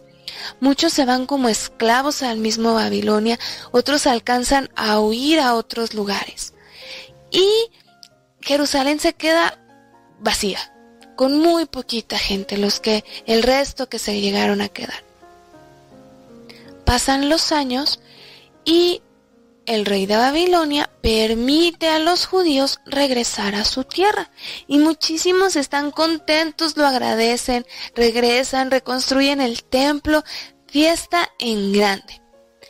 Pero también entendámoslo, ya habían pasado muchos años desde la deportación, ya no son los mismos los que se fueron los que van a regresar, son los nietos, tataranietos, que a lo mejor ya no les interesa regresar ellos ya hicieron su vida en el extranjero y así son felices y ahí se quieren quedar. A ellos les vamos a llamar los judíos de la diáspora o del exilio. Y se quedan en diferentes ciudades, ellos siguen estudiando, ellos siguen siendo judíos, incluso hay maestros, hay rabíes judíos, pero que ya no necesariamente van a vivir en Jerusalén. El detalle es que todas estas personas se les empieza a oxidar el idioma hebreo. ¿Por qué? Porque en sus ciudades donde viven nadie habla hebreo. Y la Biblia está escrita en hebreo, lo cual representa un problema. Cuenta la tradición que el rey Ptolomeo hacia el año 250 a.C. aproximadamente en Alejandría, una ciudad en Egipto famosa por su biblioteca tan amplia, quiere tener una Biblia en Alejandría, pero la verdad no le interesa tenerla en hebreo. Él la quiere en griego. Y además a todos estos judíos les encanta la idea porque van a tener una Biblia que ellos puedan entender y que puedan estudiar, meditar, etcétera. ¿Cómo le hacen? Juntan a 72 ancianos de Israel, seis por cada una de las doce tribus, y los ponen a traducir la Biblia sin que se hablen unos con otros. Cuando terminan, juntan todas las traducciones y resulta que todos la tradujeron igual. Este hecho, cabe mencionar, paréntesis, tiene parte histórica, parte ya un poquito más de leyenda. Esta versión que hacen estos 72 ancianos, esta traducción al griego, se le va a llamar la Septuaginta, por lo mismo, o la Biblia de los 70. Va a ser la primera Biblia traducida completamente al griego. Al ser esto antes de Cristo, estamos hablando solo del Antiguo Testamento. Esta Biblia va a ser citada por los apóstoles e incluso por Jesús mismo en los Evangelios. Pero Liz, toda esta historia muy interesante y muy bonita, ¿qué tiene que ver con lo que platicábamos al principio de los salmos? Ah, pues muy fácil, que un salmo, el- la versión hebrea lo considera como uno solo y la Septuaginta lo divide en dos. Por eso se van a ir recorriendo todos los salmos hasta que eventualmente se ponen al corriente. La versión que lo había partido, un salmo lo vuelve a juntar y la otra versión lo deja separado. Es por eso que en los salmos tenemos dos números, las vueltas que da la vida. Bueno, ya aprendiste algo el día de hoy. Esto fue todo. Yo soy Liz Franco y recuerda, razona, cree, ama y contempla.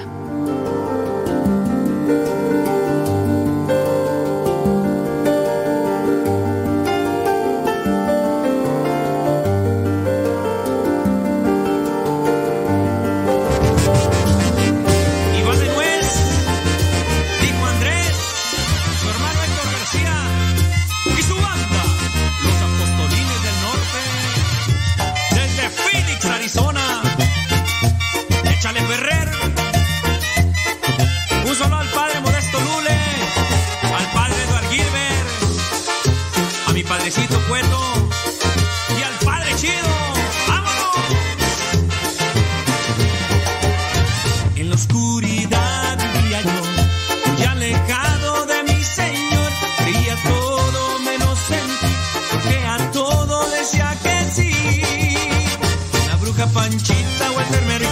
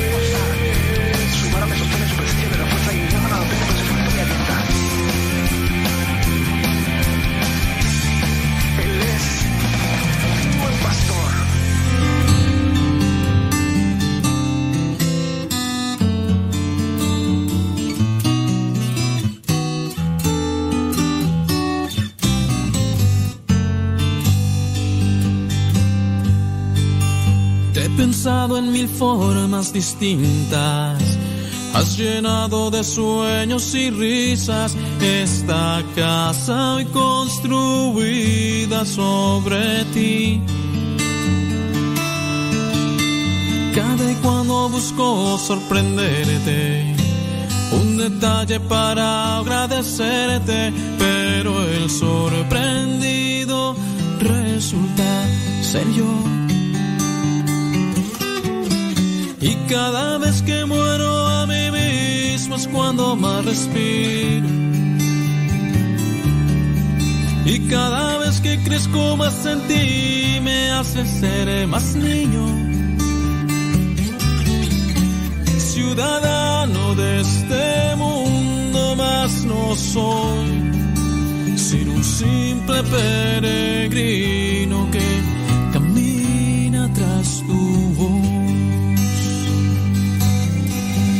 He pensado en mil formas distintas, has llenado de sueños y risas.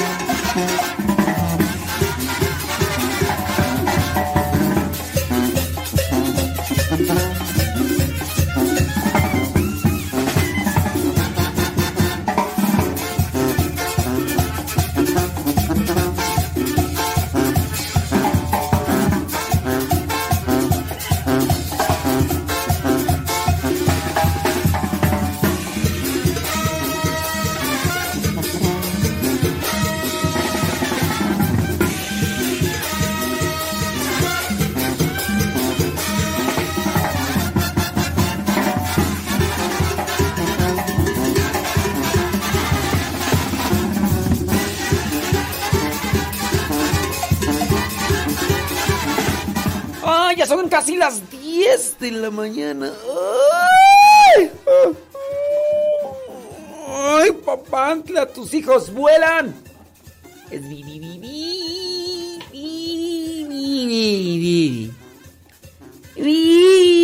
Viernes.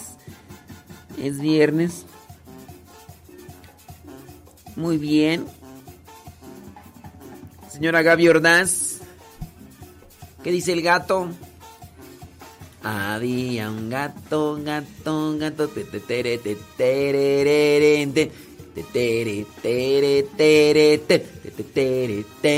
tere, te había un gato, gato, que sonaba de niño. Y va de nuez, dijo Andrés. Agarren ese gato. Y suban. Arizona. Échale Ferrer. Un solo al padre Modesto Lule, al padre Eduard Gilbert, a mi padrecito Cueto.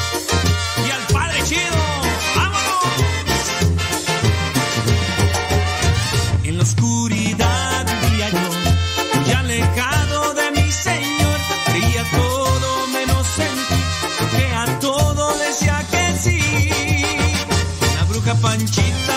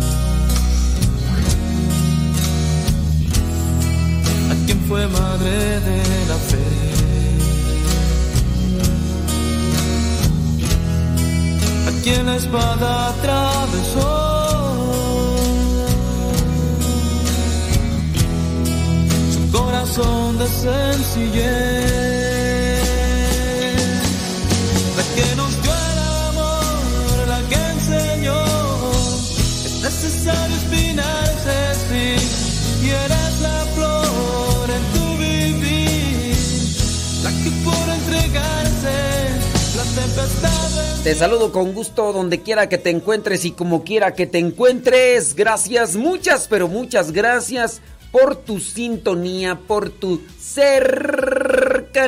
Y le mandamos un saludo a los que nos dicen dónde nos escuchan. Luz Valencia. ¿En dónde, Luz? Luz, Luz. Que me, que me llamen Luz. Luz allá en la Florida, gracias. Y Barra Chava allá en donde? En Dallas, Texas. Gracias. Mari Viguri está en Cuautitlán, Izcalli, Estado de México. Ándele pues, saludos a Ramón Alberto hasta Pasadena, California. Gracias. Saludos, dice bli bli bli blu blu blu blu blu. Saludos, ándele pues. Saludos desde las cofradías de San Miguel, Cuautitlán Izcalli, dice Xochitl Melo. Ándele pues, Xochitl Melo, gracias. Saludos, Lupe Barriga. ¿En dónde? Allá en Marión, Carolina del Norte. Saludos. Dice por allá hasta Ciudad de... Allá en Morelia, Michoacán. Está Rosa Blanca. Está cubierta de pilares. Marily desde Atlacomulco. Saludos. A María Gamino hasta Chandler, Arizona. Gracias. Lino Jesús Maldonado allá en Zamora, Michoacán. Gaby González hasta Silmar, California. Gracias. Déjame ver. Para, para, para. Dice, dice Adrián de la Vega, ¿por qué ella no saluda como antes? Pues este, ahí tenías la oportunidad de haber dicho tu saludo, Adrián, pero más que saludarnos te pones a reclamarnos. ¿Por qué? Pues, ¿por qué ya no saludas como antes? Más bien tú. Eh, en vez de que me saludes, que me digas, ¿qué, tan, qué transita? Good morning por la mañana. Te la reclamo, Adrián. Ay, Adrián. María Blanquet, desde Guadalajara, Jalisco. Rosilina González desde Carolina del Norte. Gracias, muchas, pero muchas gracias. Saludos, Ani Chino Díaz desde Buffalo Grove, Illinois. Eh, Elsa Díaz desde Nashville, Tennessee. Tennessee. Muchas, pero muchas gracias. Déjame ver por aquí quién más nos saluda. Que ya no nos reclamen tanto. ¿Por qué? ¿Por qué, por, por qué así eh, tan temprano en la mañana y, reclamando? No, no, no sean así tóxicos. No sean tóxicos. Dice desde Boca del Río, Veracruz. Ándele pues. Dice Carmela Álvarez. Saludos hasta Boca del Río, Veracruz. Saludos Susana Bonilla en San Fernando, California. Yesenia Rauda Valencia en Carolina del Norte. Desde Chicago dice Nuria Vázquez. Saludos dice para el pequeño Benny. Ándele pues, pues saludos de pequeño Benny. Dice mm, bla bla bla bla bla bla. Zun, Sembre, sembre, sembre, sembre, sembre, sembre. Sam, Leite Rojas, allá en la Ciudad de México. Déjame ver por acá preguntas para ir respondiendo. Y si no hay preguntas, pues este, eh, puros saludos y todo. ¿De dónde leen los mensajes? De donde lleguen. De donde lleguen. De ahí tú que me mandaste los mensajes, pues ahí está. Mm, pónganle allí, cuando manden su mensaje, pónganle preguntas. Preguntas. Y todo lo demás. ¿Qué más por acá? Saludos. Ah, ay no, Dios mío santo, es que no, ya se me perdieron, ya se me perdieron todas las, las, las preguntas acá. No diga el nombre de la persona. Bueno, acá dice que no diga el nombre de la persona. No, no. Cuando nos mandan las preguntas, no, no diga mi nombre. Muy bien, aquí ya, ya encontramos, ya encontramos una pregunta, preguntona es que entre tantos saludos se nos pierden las preguntas. Dice esta pregunta, preguntona. Saludamos, dice. eh, pregunta sobre el rosario. En México me dice que a esta persona le acostumbraron a hacer el rosario con letanía y otras jaculatorias. Dice que ya está en Gringolandia. Eh, ya estamos diciendo tu respuesta al aire. Espero que nos estés escuchando. Sí, a ver. Entonces, tun, tun, tun. A ver, ay Dios, espérame. Ya se me fue aquí. Se me perdió la crunto aquí esta cosa. Espero que nos estés escuchando. Listo. Entonces, este... mm, dice que ya está en Estados Unidos. Mi duda es, ¿cómo es mejor hacerlo? O si... O si alguno está mal. O quién le agregó la letanía. Bueno, con respecto a las letanías, miren, son oraciones. Ah, miren, lo vamos a explicar. Eso lo hemos explicado muchas veces, pero bueno, teniendo presente que ustedes a lo mejor no nos escuchan muy seguido, lo vamos a volver a hacer. Eh, dentro de la iglesia se encuentran oraciones estructuradas, catalogadas dentro de la liturgia. Todo lo que está dentro de la liturgia ya no se puede mover, ya no se puede cambiar. ¿Ok? Hagan de cuenta que eh, eh, en este paquete de oraciones, ya estas, estas oraciones están estructuradas, no se pueden cambiar, no se pueden mover. Esto es liturgia. Listo, ya quedó establecido, ya no, no nadie más las puede tocar ni agregar ni nada, no, nadie más pues. Esta es liturgia. El rosario no es liturgia. El rosario no es liturgia. El rosario no es liturgia, el rosario es una devoción. Las devociones, en cierto modo, se pueden, eh, en cierto modo, se pueden manipular. En, las devociones, en cierto modo, se pueden manipular. Y no es que por manipulación, en cierto modo, porque no es de que se le puedan meter cosas que vayan en contra de la fe, en contra de la espiritualidad, en contra del cristianismo. O sea, también no estamos así abriendo un panorama de que puedes meter oraciones. No, no tienes que caer en un sincretismo. ¿Y a qué me refiero sincretismo? Pues que meten cosas sin criterio. O sea, hay algunos que se dedican a la devoción de la Satan muerte y pueden agregarle al rosario porque también rezan el rosario van a meterle cosas. O sea, no estamos hablando de esa cosa tan, tan descabellada, no. Pero las devociones dentro de la iglesia se pueden modificar, se pueden cambiar, se pueden agregar, se puede quitar. Y no es que se esté cometiendo un abuso litúrgico como en el caso de la liturgia. Para eso tú dices, ¿y qué, qué oraciones se incluyen dentro de la liturgia? Son muchas oraciones son muchas cosas que no se pueden explicar en uno o dos minutos o tres. No se pueden explicar. Por ejemplo, explicar la Santa Misa que está dentro de la liturgia. Explicar la Santa Misa, ¿por qué esto? ¿Por qué el otro? ¿Por qué aquello? No te lo puedo explicar en un minuto, no te puedo explicar en dos. Se necesita que tomen un curso de liturgia, primero para que entiendan la definición de liturgia y ya después para que veas qué incluye la liturgia. Por ejemplo, el rezo de la liturgia de las horas, que es liturgia. La oración oficial de la iglesia es la liturgia de las horas. Y hay muchos que incluso rezan la liturgia de las horas y están metidos dentro del el rezo de la liturgia de las horas. Y a pesar de que ya tienen mucho tiempo, todavía no alcanzan a comprender o agarrar la onda porque son muchas cosas. Yo te puedo hablar de los ciclos, del tiempo, del año, de, del año litúrgico, de todo esto. Y y pues ahí nos llevamos su tiempo. Pero en el rezo del rosario, el rezo del rosario está dentro del paquete. Te lo digo así para que lo comprendan, pues, dentro del paquete de devociones. Y en las devociones se pueden agregar, se pueden quitar, omitir algunas cosas, en cierto modo. Y no afecta ni te perjudica, ni estás cayendo en una aberración, ni cosas así por el estilo. All no sé si queda explicado, entonces rezarlo el rosario con letanía o sin letanía, ahí ya dependiendo. Ahora que quién puso la letanía, también las puso la iglesia. no recuerdo si fue el Papa León V, León VI, no me acuerdo. Que dijo, a ver, ya estaban las letanías como una oración. Dijo, vamos a agregarlas al rosario. Y, esto fue, no me acuerdo en qué año, pero Así, así se estructuró. Y que te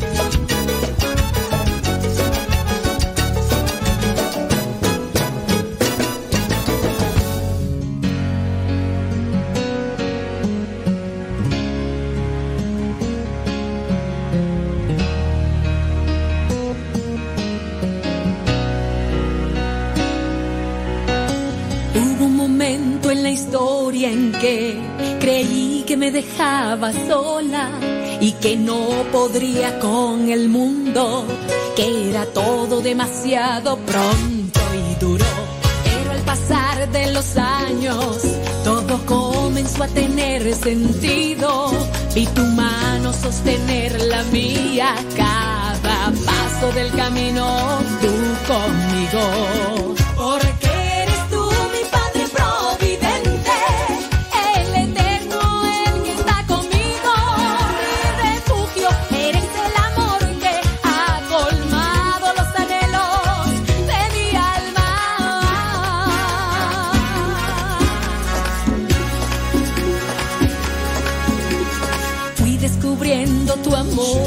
En los detalles de lo cotidiano y que aún en las Para, para, para, tan, tan, irararararairar. Ay, no, pues que viene. ¡Qué chido! ¡Qué chido! Chi- Chido, chido, chido, chido. Chido, chido, chido. Hay una canción así, ¿no? Ey, ey. Es que una amiga andaba peleando con la letanía. Ay, tu amiga tan peleonera, de veras. Y pues le dije que voy a preguntar al padre. Para que nos diga, ella también lo escucha. Pues, ay, di- dile a tu amiga que qué peleonera. Tóxica, tóxica. Hay una canción ¿no? para las tóxicas. Dime que entiendes cuando te digo que no. La N o la O.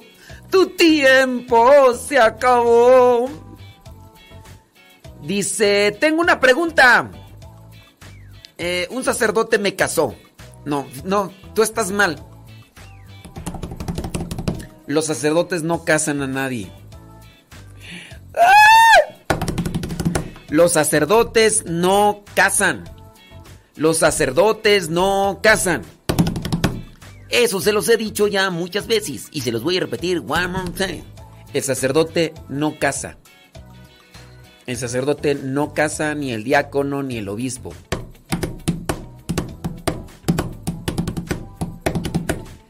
¿Quién es el que casa dentro del matrimonio? Es una pregunta.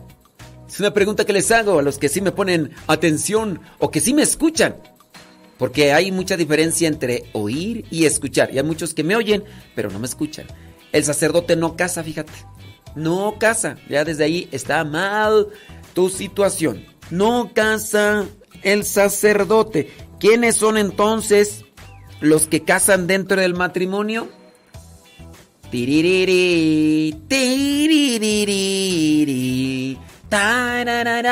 Estoy esperando ahí su respuesta, ¿eh? Aquí, aquí nos vamos a quedar unas dos horas. Este. Hasta que me digan qué onda.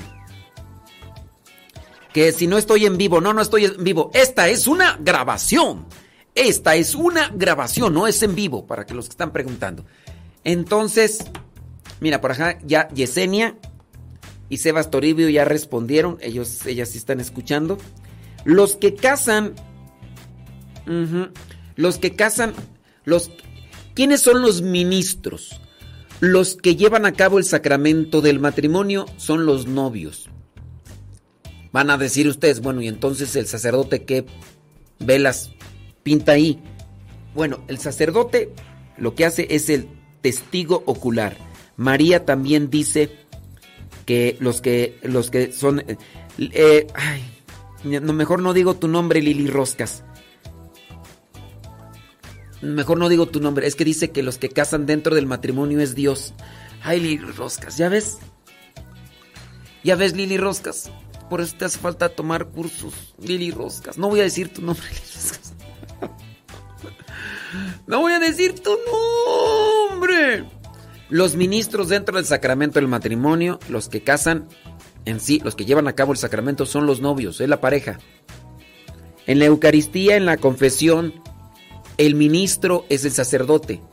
En la Eucaristía, en la confesión, el ministro es el sacerdote.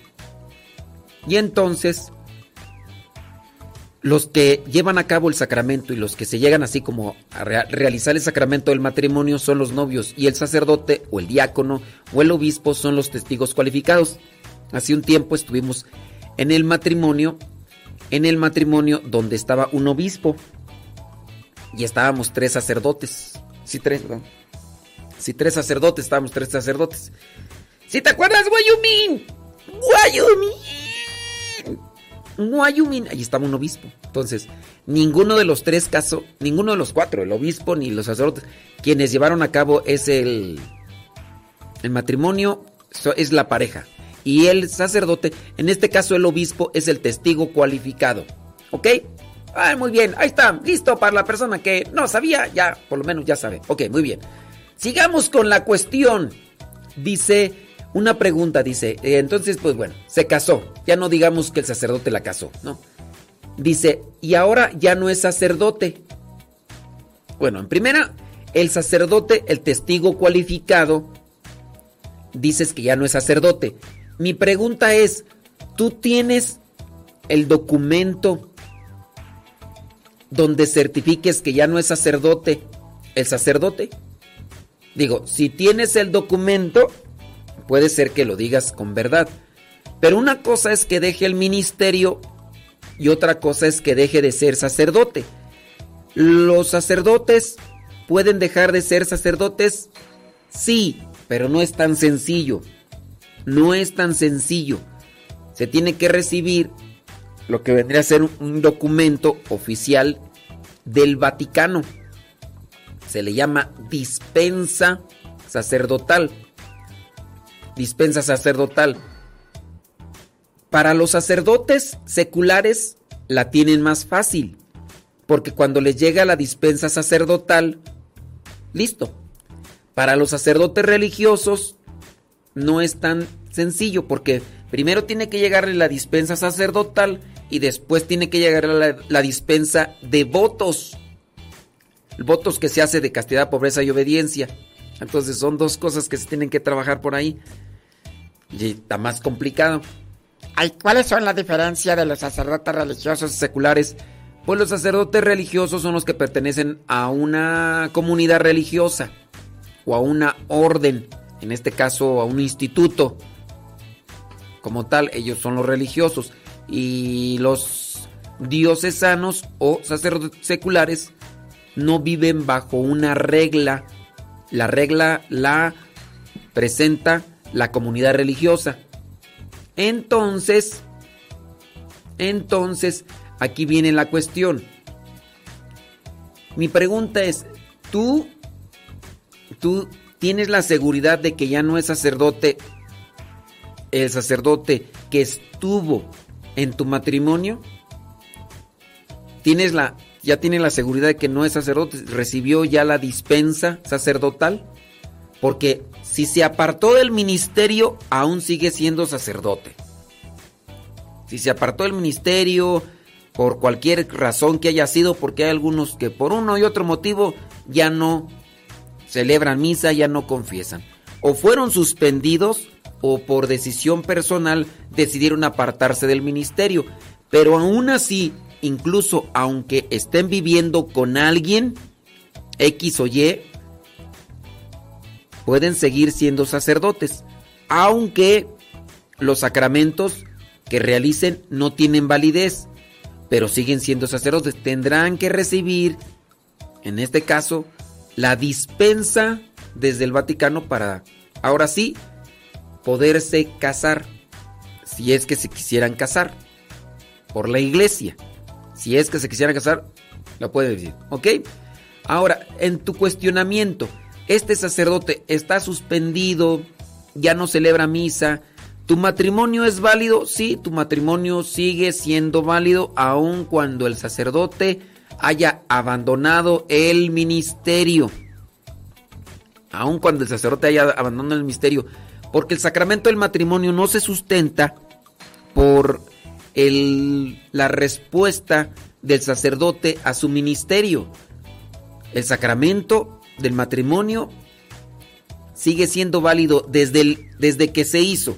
Si dentro del sacramento del matrimonio estuvieron presentes todos los elementos para que sea válido, materia, forma y lo que son todas las los otros elementos, desde ahí es válido. Lo que suceda después no lo hace inválido.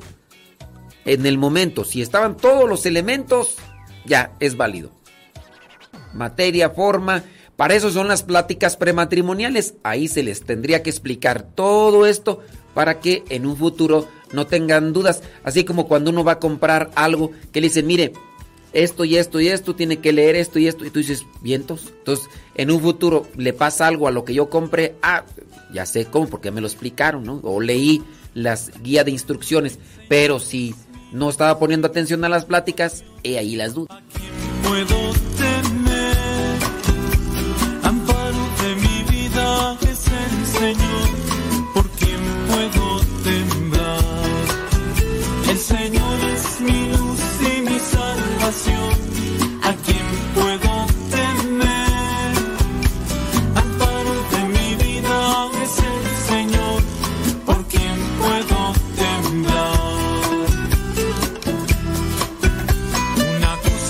Señor solo pido, habitar por siempre en su casa y poder gozar y poder gustar la dulzura y la grandeza de su amor.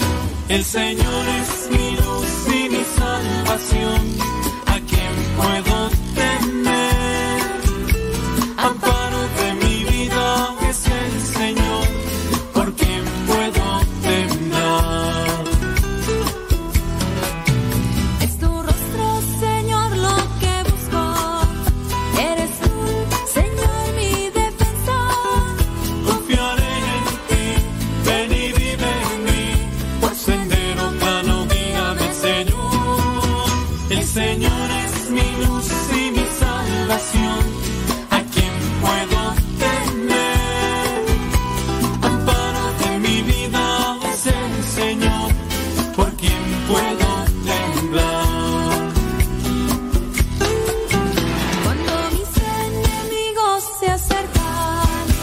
Tropezándose todos sucumben, nunca perderé, nunca temeré, me alzaré sobre la roca mi Señor.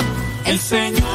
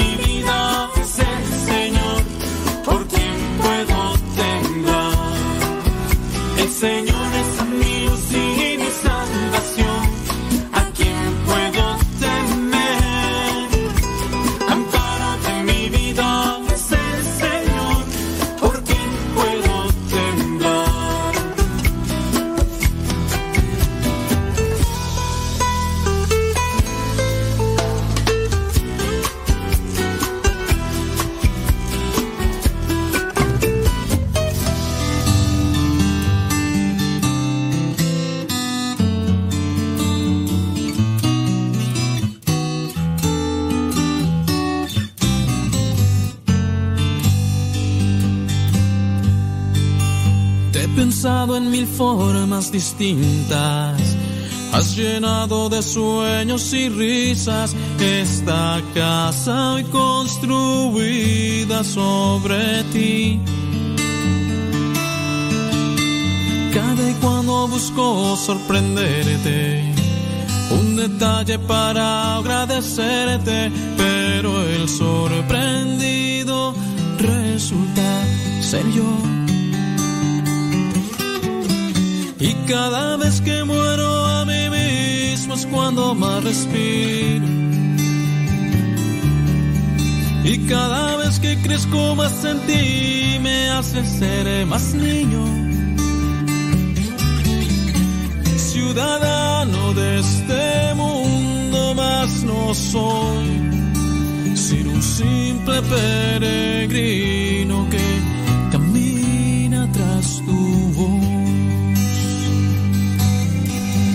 He pensado en mil formas distintas. Has llenado de sueños y risas. Mándenos sus mensajes, mándenos sus comentarios. Yo mandándoles saludos a la señora Gaby Ordaz y la señora Gaby Ordaz hoy no nos está escuchando. Mm. Dios mío, hombre, bueno. Como quiera, nosotros les mandamos saludos a todos los que nos escuchan y a los que no también. Mándenos sus preguntitas. Esperando que. Ustedes ya saben cómo, cómo somos. Pero tratamos de darle una respuesta amplia. En este caso, era algo que a lo mejor ustedes no conocían y yo se los doy acá más, más extenso.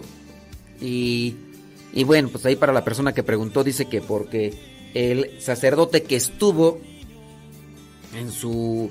El, día de su boda, el día el que estaba casando, pues ya dejó, dice el ministerio, que si su. Bueno, pues ya. Eh, muy bien. Bueno, ustedes, ustedes no se achicopalen. No se achicopalen, siguen haciendo preguntas. Una, una persona acá dice, por error, por error compré los siete arcángeles. ¿Qué debo hacer con los cuatro que no están en la Biblia? Mira, muchas, algunas librerías católicas, algunas librerías católicas, no, no tienen también ese cuidado y ofrecen a los siete arcángeles. ¿En dónde aparecen eso de los siete arcángeles? En el libro de Tobit. Cuando Rafael se presenta con Tobit, le dice, yo soy uno de los siete ángeles de Dios. Pero no necesariamente tiene de forma literal siete ángeles Dios y ya no hay más. No. Eh, acuérdense que el siete tiene un simbolismo, es plenitud, totalidad. Entonces no necesariamente son siete y ya no hay más, no. Hablan cuando la, la iglesia particularmente les da el nombre de arcángeles a ciertos ángeles, es porque son como los príncipes de los ángeles. Tienen una misión en particular, hablando de Rafael, hablando de Miguel y hablando de Gabriel, porque así se presentan. Gabriel, Miguel y Rafael en la Biblia, solamente tres. Solamente tres. Y entonces, los que llegan a decir que son siete, ¿dónde están esos nombres de los otros, los otros cuatro? Están en un libro judío, en un libro antiguo. Es un libro esotérico. Es un libro hasta en cierta forma entretenido porque te presenta muchas cosas así de... No les digo cómo se llama el libro porque hay gente pues que a modo de curiosidad se lanza a leer ese libro. Y yo ya lo estuve por ahí ojeando y es interesante, o sea, es, es muy entretenido y incluso inquietante porque te presenta muchas cosas de fantasía y entonces te quedas atrapado. Ah, ¿en serio? Ah, wow. Y como te va desarrollando, por ejemplo, te dice que en el interior de la Tierra existen mundos y te dice quiénes existen dentro, bueno, no en el interior existen mundos, sino que existe gente, eh, ciudades. Entonces, que en el interior de la Tierra hay ciudades habitadas y también obviamente personas y eh, criaturas y te habla de, los orígenes de ciertos demonios, te te da, el nombre de demonios y también te presenta los nombres de estos otros cuatro arcángeles que deambulan, caminan y se mueven en el mundo esotérico.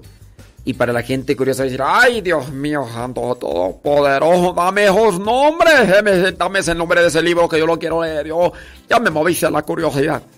La curiosidad mató al gato. Pero sí, es muy entretenido el libro. Es muy entretenido el libro. Yo te atrapa. y empiezas a leer. ¡Wow! O sea, y, y si te lo empiezas a imaginar, más todavía, bueno. Esa es la cuestión. Entonces, con respecto a la, tu pregunta, que qué hacer con los otros cuatro. Mira, si son solamente, son siete ángeles los que compraste, no sé, si es una, si es un cuadro, pues más, más vale que lo, que lo destruyas. Así, eh, si son imágenes y son imágenes repetidas nada más con el nombre, ahí pues bórrales los nombres a los otros y, o bórrales el nombre a todos y coloca a tus ángeles como, como decoración. Hay que tener mucho cuidado con las imágenes, porque mucha gente cae en la idolatría, cae, en la superstición con las imágenes, que tocarlas, tocar la imagen como si, si resplandeciera un poder, una energía, eso es superstición y es contrario a la palabra de Dios. Entonces, hay que tener mucho cuidado con esto de tocarlos o tenerlos y todo eso, porque puede afectar a nuestra fe. Y que en parte, mira, ¿para qué sirve una imagen? Una imagen viene a crear un ambiente. Yo, por ejemplo, aquí donde estoy, tengo muchas imágenes. Imágenes de pequeñas figuras que me han regalado. Por ejemplo, me regalaron una figura así como lo de los Oscars que, que dan en las películas. Está una imagen.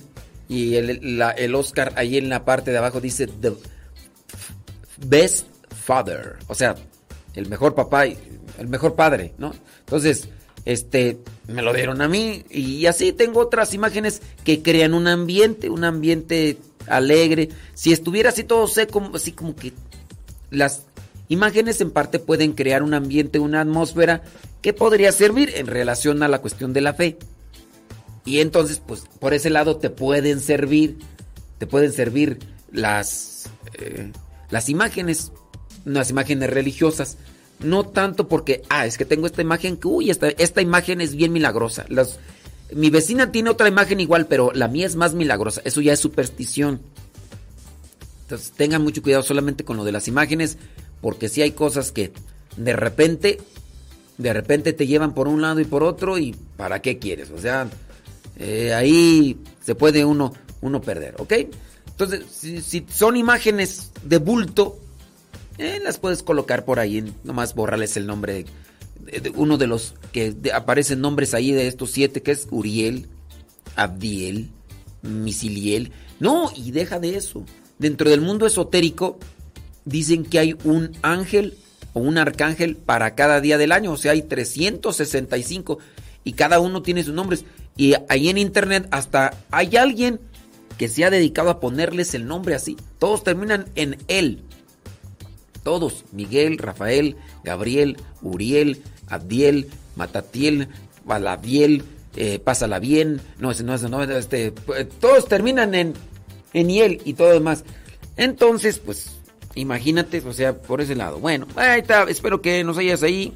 Eh, yo he ido en... Muy bien, déjame ver por acá. Bli, bli, bli, blu, blu, blu, bla, bla, bla. A ver si por acá. Dice... Blanto Dios. Es que acá me mandaron unas... Pero pues, no es que no sé si es pregunta, no sé qué. Mejor ahí me... me es que me mandaron acá un escrito muy largo. Mejor ahorita lo leo. Ahorita ratito lo leo, porque si no... Déjame ver por acá qué otras preguntas. Pregunta.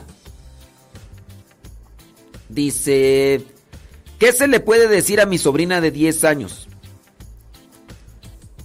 Dice mi amiga fulanita, miren, eh, los niños, la mayoría, los que somos así intrépidos, tenemos mucha imaginación.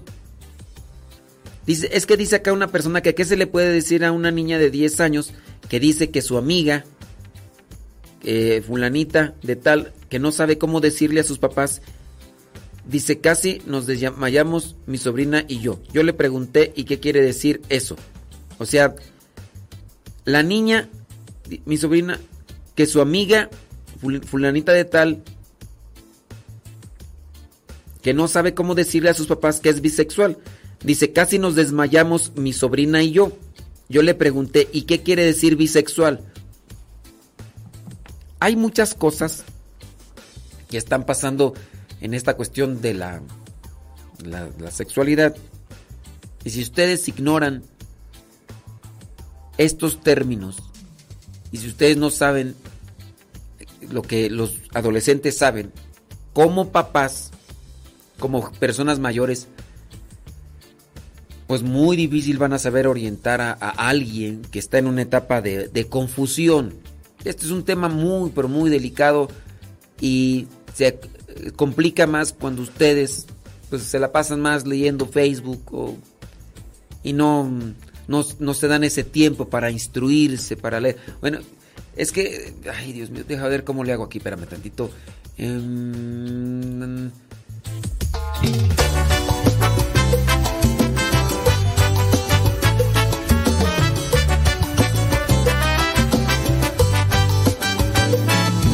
yo quiero ser voz con mezcle una sola con todas las demás.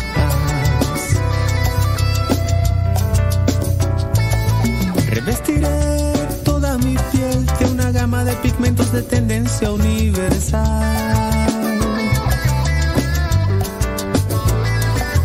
Yo quiero ser voz de color que se mezcle una sola con todas las demás.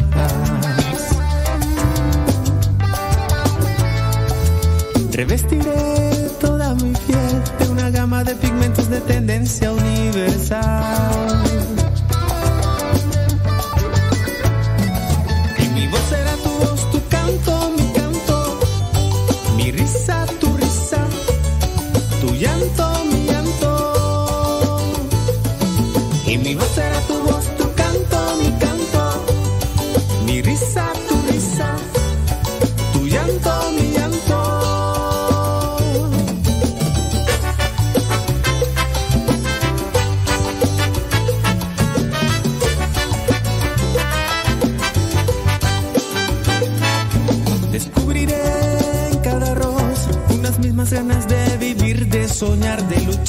say.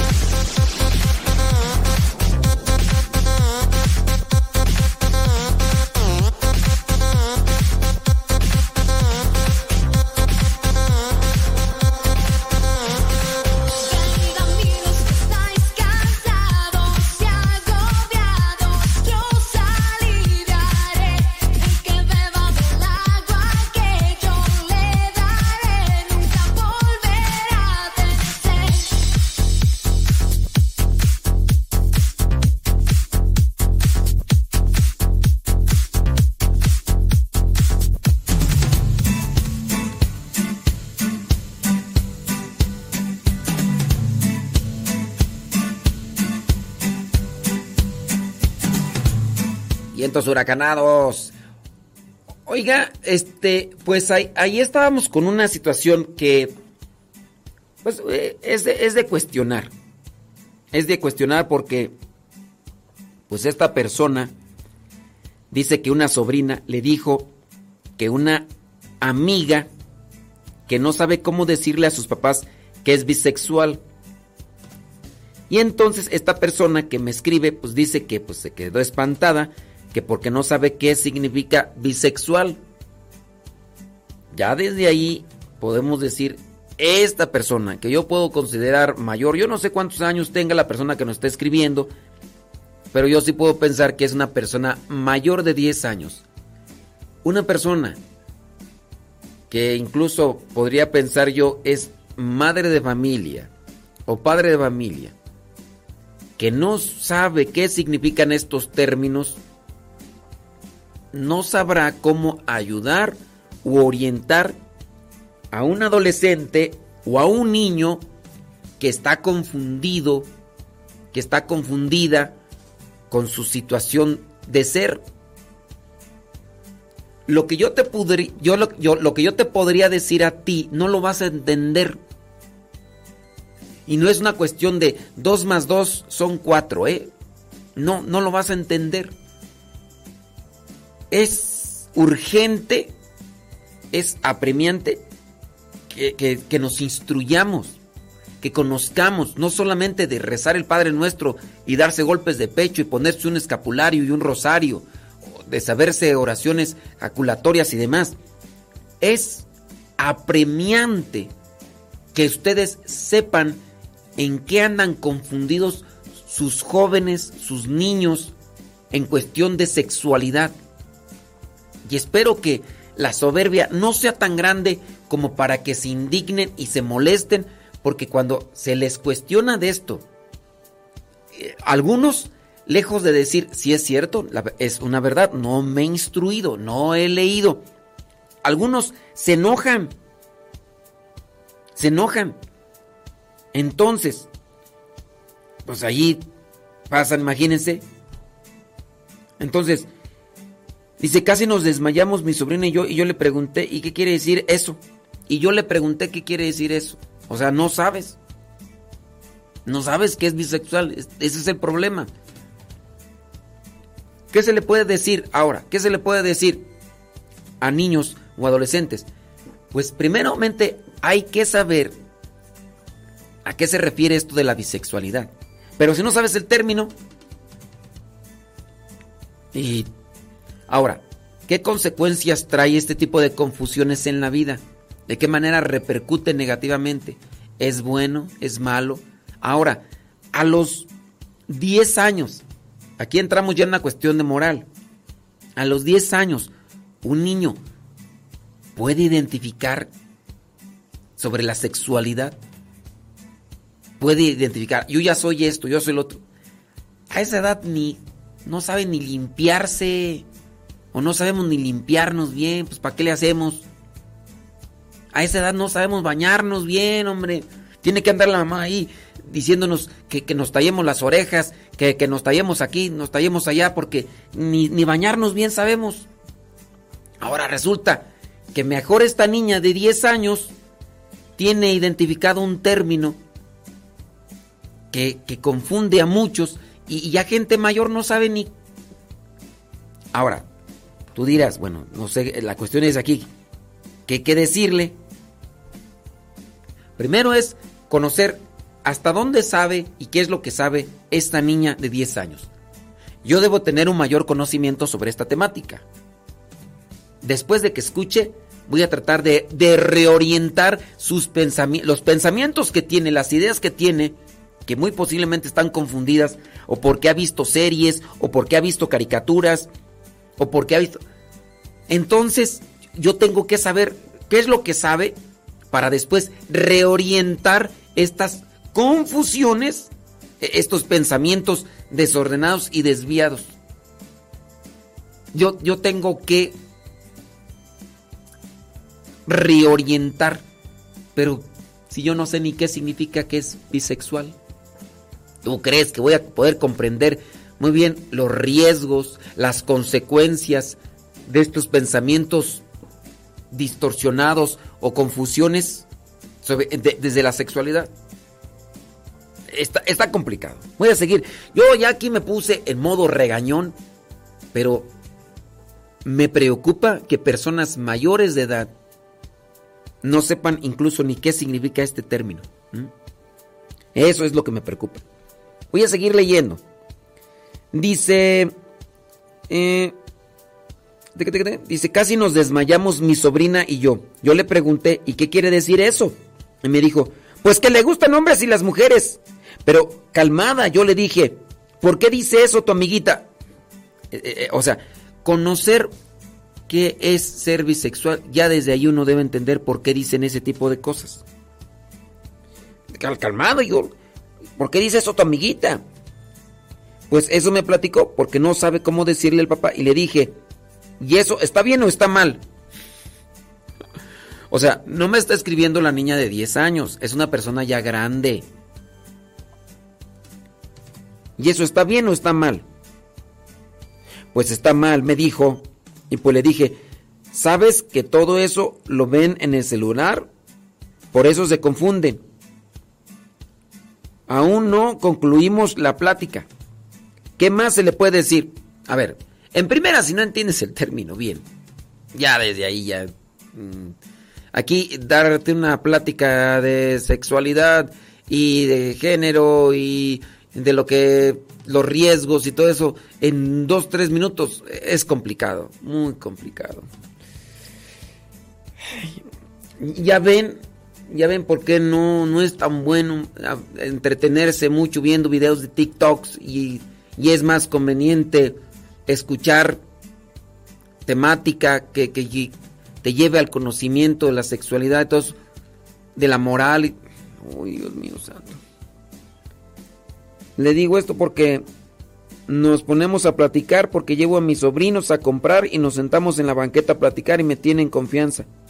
Hoy es el día en que me esperan mis sobrinos para sacarlos a pastar, a pastar ayuda. Bueno, mira. No sé cuántos años tengas, pero yo sí considero que muy bien puedes ponerte a buscar artículos desde la... Hay que, hay que encontrar artículos que nos orienten, porque te digo, no es una cuestión solamente de dile esto y ya, con eso cállala y ya con eso va a tener, no. Aquí hay que reorientar las ideas que tienen, pero nosotros tenemos que tener un mayor conocimiento. Oye, en la actualidad, así como buscamos un montón de información o cosas para una cosa y otra, también lo puede uno buscar para esto.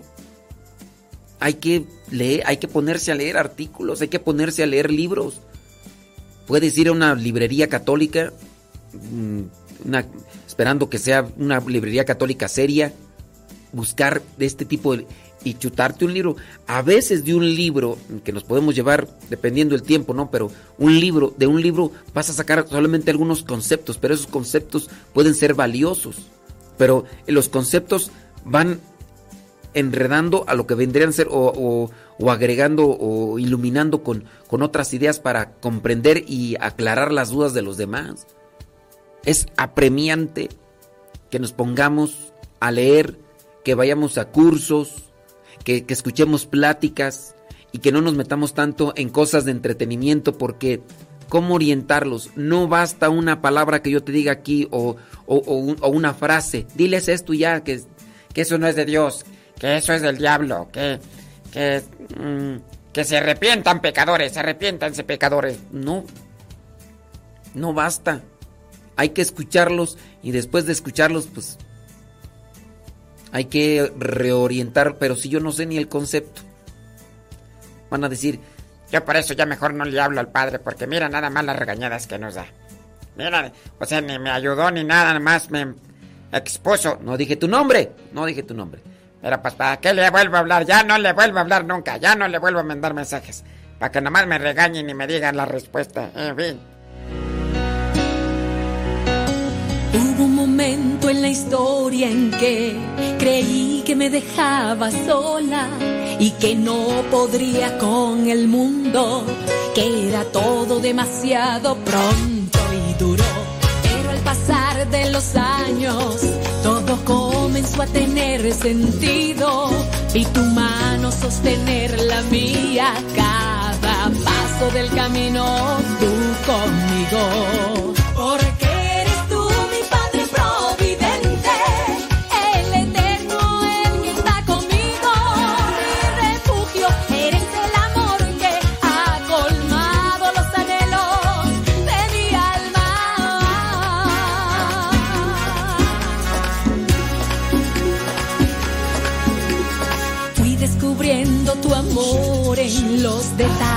De lo cotidiano y que aún en las cosas pequeñas tú estabas, Señor, pendiente de ellas. Tú me enseñaste a creer que lo imposible puede ser posible, que mis sueños pueden ser los tuyos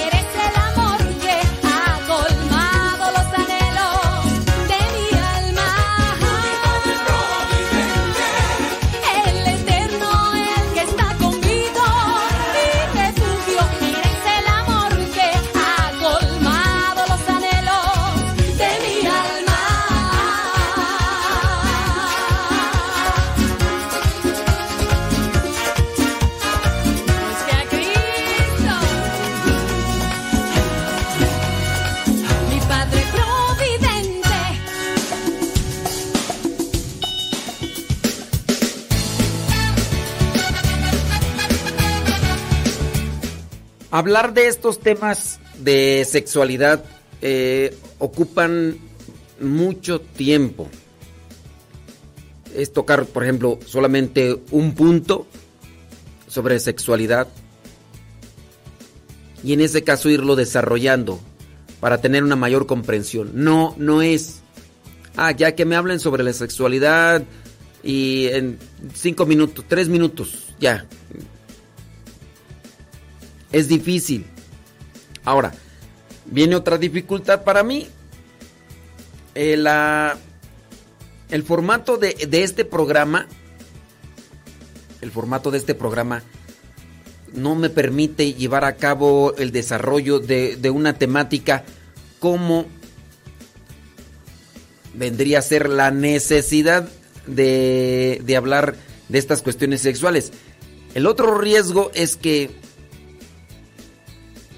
ante, este, ante esta situación de- del, del tema, muchos igual no tengan esa formación o preparación para poder hablar sobre esta cuestión porque no, no se entiende o algunos conceptos o algunas cosas. Yo sí considero que las personas, los que son mayores, aunque no sean padres de familia, pero sí deben de estar abiertos a conocer más sobre esos aspectos que por no conocerlos lamentablemente están llevando a las familias a tener desgracias o desgarres en el, en el caso de fracturas eh, a nivel familiar por, por este tipo de temas. Podemos decir que entre 10 y 11 años Y yo aquí ya no me voy a meter tanto en la psicología porque digamos que no es mi fuerte hablar de una temática adolescente de, la sexualidad, del, porque no es mi fuerte. No, digamos que yo no me he enfocado a analizar y estudiar. Hay otras personas que ya con base a su profesión se dedican a, a platicar más plenamente de estos temas, así, porque digamos que ese es su enfoque, hablar de la, de la psicología. Y yo sí he estudiado psicología y todo, pero no, no me podría meter a platicar de estos temas ya muy crudos, muy realistas, sí, pero que también necesitan cierto tipo de, de orientación hacia lo que se, tiene que hacer como prevención.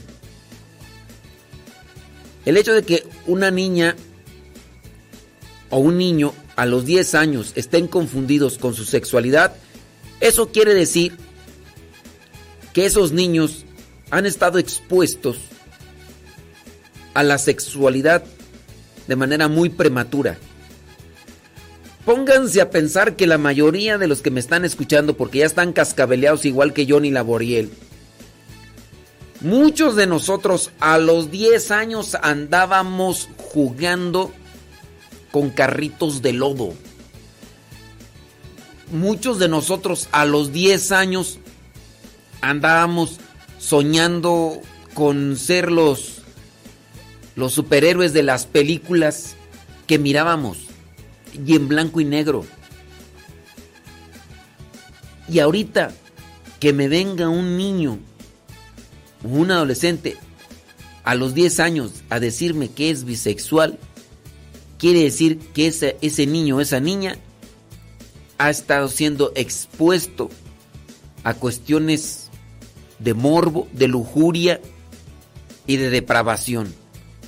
Eso también incluso agrega otro elemento de peligro.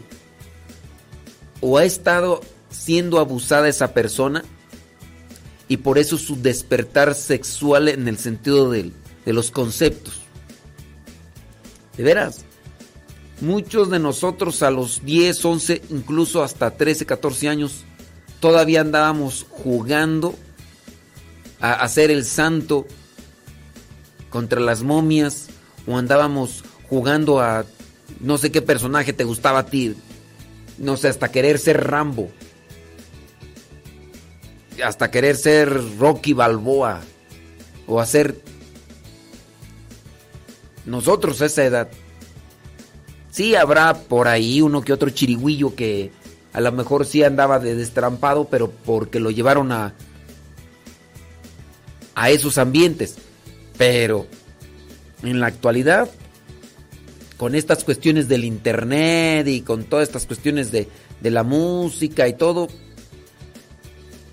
pues andan ahí proponiendo pues que ya incluso se consienta que fue en España que los niños tengan relaciones sexuales con los adultos siempre y cuando ellos lo permitan, lo consientan y que no se les diga nada. O sea, un niño, un niño, hablando del niño en forma general, niño o niña, que podría tener relaciones sexuales con una persona mayor siempre y cuando sea consensuado. O sea, si el niño lo permitió, no hay, no hay delito que perseguir. O sea, no, no habría el- la acusación. Oye, este, este señor tuvo relaciones sexuales con esta niña de 10 años. Ah, pero lo permitió.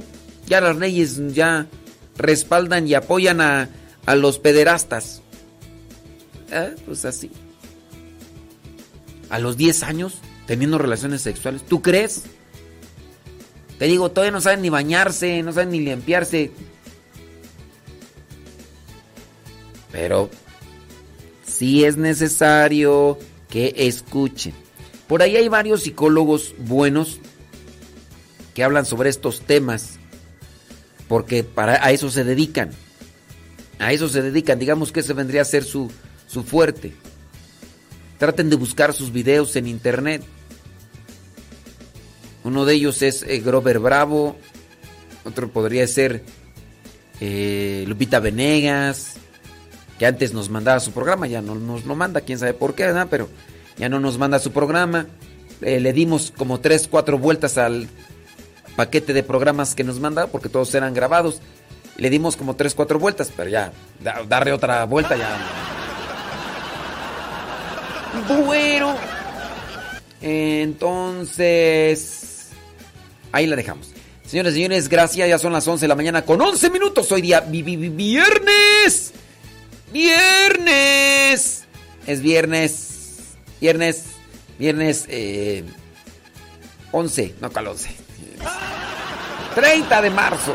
¿Qué es marzo? De septiembre. Ay, es que ando todo perdido. Ay. Te acuestas a las 12 media, una de la mañana y luego te levantas a las 5 y media. ¿no? O sea, no es buena, no es buena opción, no está bien. Pero bueno. Bueno, bueno. Nos desconectamos de Facebook y de YouTube. Nos desconectamos de Facebook y de YouTube. Gracias a los que nos acompañaron. Y recuerden que los programas ahí se quedan. En Modesto Radio, en Spotify. Modesto Radio, Spotify. Modesto Radio, iTunes. Modesto Radio, Google Podcast. Modesto Radio, Google Podcast. iTunes, Spotify, Modesto Radio. Ahí andamos. Entonces, nos desconectamos de Facebook y de YouTube y nos quedamos acá en Radio Cepa. Los que quieran pasarse a Radio Cepa, ándeles. Eh, los que no quieran pasarse a Radio Cepa, pues, ni modo, dijo Lupe, ¿qué le vamos a hacer? Dijo Don Roberts. Pórtense bonito, échenle ganas y sayonara, arrivederci. Goodbye hasta el rato, hasta el rato.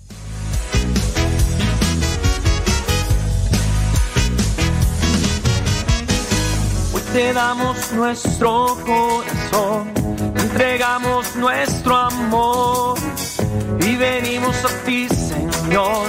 Queremos ser tocados por ti. Escucharemos hoy tu voz.